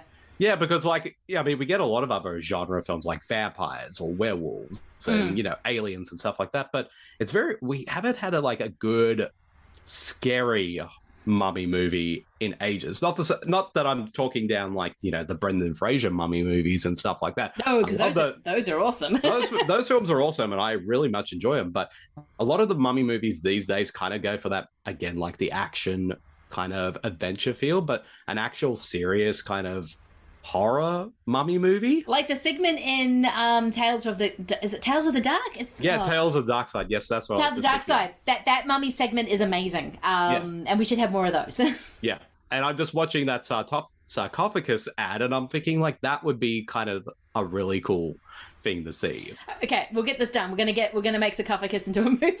Let's Yes. make it happen. um, anything else you want to say about uh, the Halloween special before we? Um, I would definitely say like if people are looking for some added viewing for their uh, 31 Days of Horror or just something to watch specifically on Halloween night, definitely throw the WNUF Halloween special on the list because again, it's a film that's all about Halloween.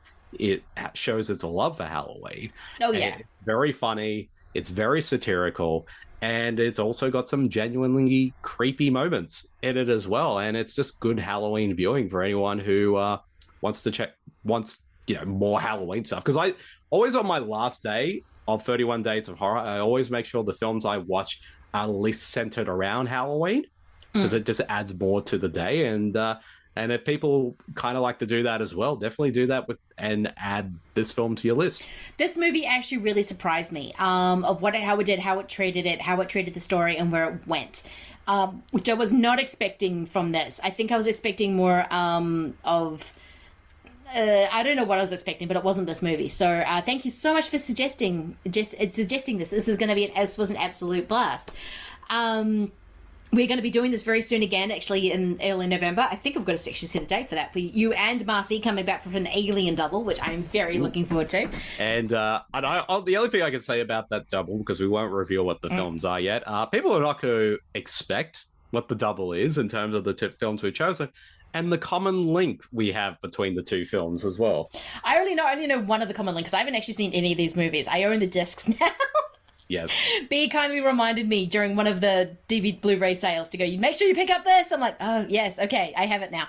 Like, yeah, they deal with uh, aliens, they deal with a certain actor, but they're completely the opposite spectrum in how they approach aliens in their story. yeah, I'm so looking forward to it. Uh, before we go, please tell people where they can find your good work.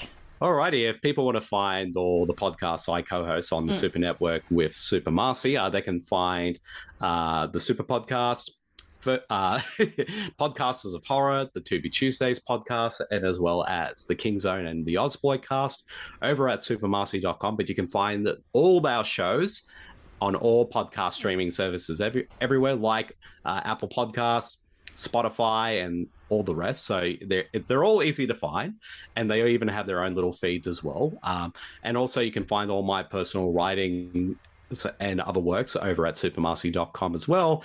And you can also find me at Twitter at twitter.com slash BedeJermyn. That's B E D E J E R M Y N. And also you can follow the pers- my the official Twitter account for my upcoming show, Bede versus the Living Dead, at Bede VS TLD on Twitter. And uh, the first episode of that will be launching on October 30th. So stay tuned for that. And yeah, that's pretty much it. No, I'm really looking forward to the first episode of Bede versus the Living Dead. This is going to be a fascinating project. Um, yeah, thank you again so much for coming. This was actually. Sorry, I bitched a lot about Resurrection. Um, I do think that's definitely doing a thing. I just wanted you, I wanted to, I just want you to do more. Resurrection, be better. Um, but no, this is it's always a great time hanging out, and I cannot wait to hang out again. Oh yeah, for sure. I look forward to uh, coming back on the next ep- on a, on the future episode that we've talked about, and because I know we're going to have a lot to talk about with those two movies. Oh, I, I think we are. We think we're def- definitely going to have a lot to talk about. Um, yeah, uh, uh, yeah, we. Uh, oh my. No, we've got the yep. Next time we've got Rob Zombie coming up. I recorded that a long time ago, so I keep forgetting that that's coming up. Um, so next episode is going to be the Rob Zombie Halloween two, and then we're going to be finishing off with hopefully if everything comes together, there'll be the David Gordon Green Halloween party. Um, but yeah, you can follow Schlock and Awe, Schlock and Awe One on Instagram and Twitter, and me at ReadandGeek just on Twitter. We're on all the pods. Uh, thank you so much for listening. This series has been really, really fun. Um, Halloween has opened up in so many interesting ways that I never thought it would. And yeah, we we will be back with Rob Zombie. All right, thanks guys. Bye. Bye.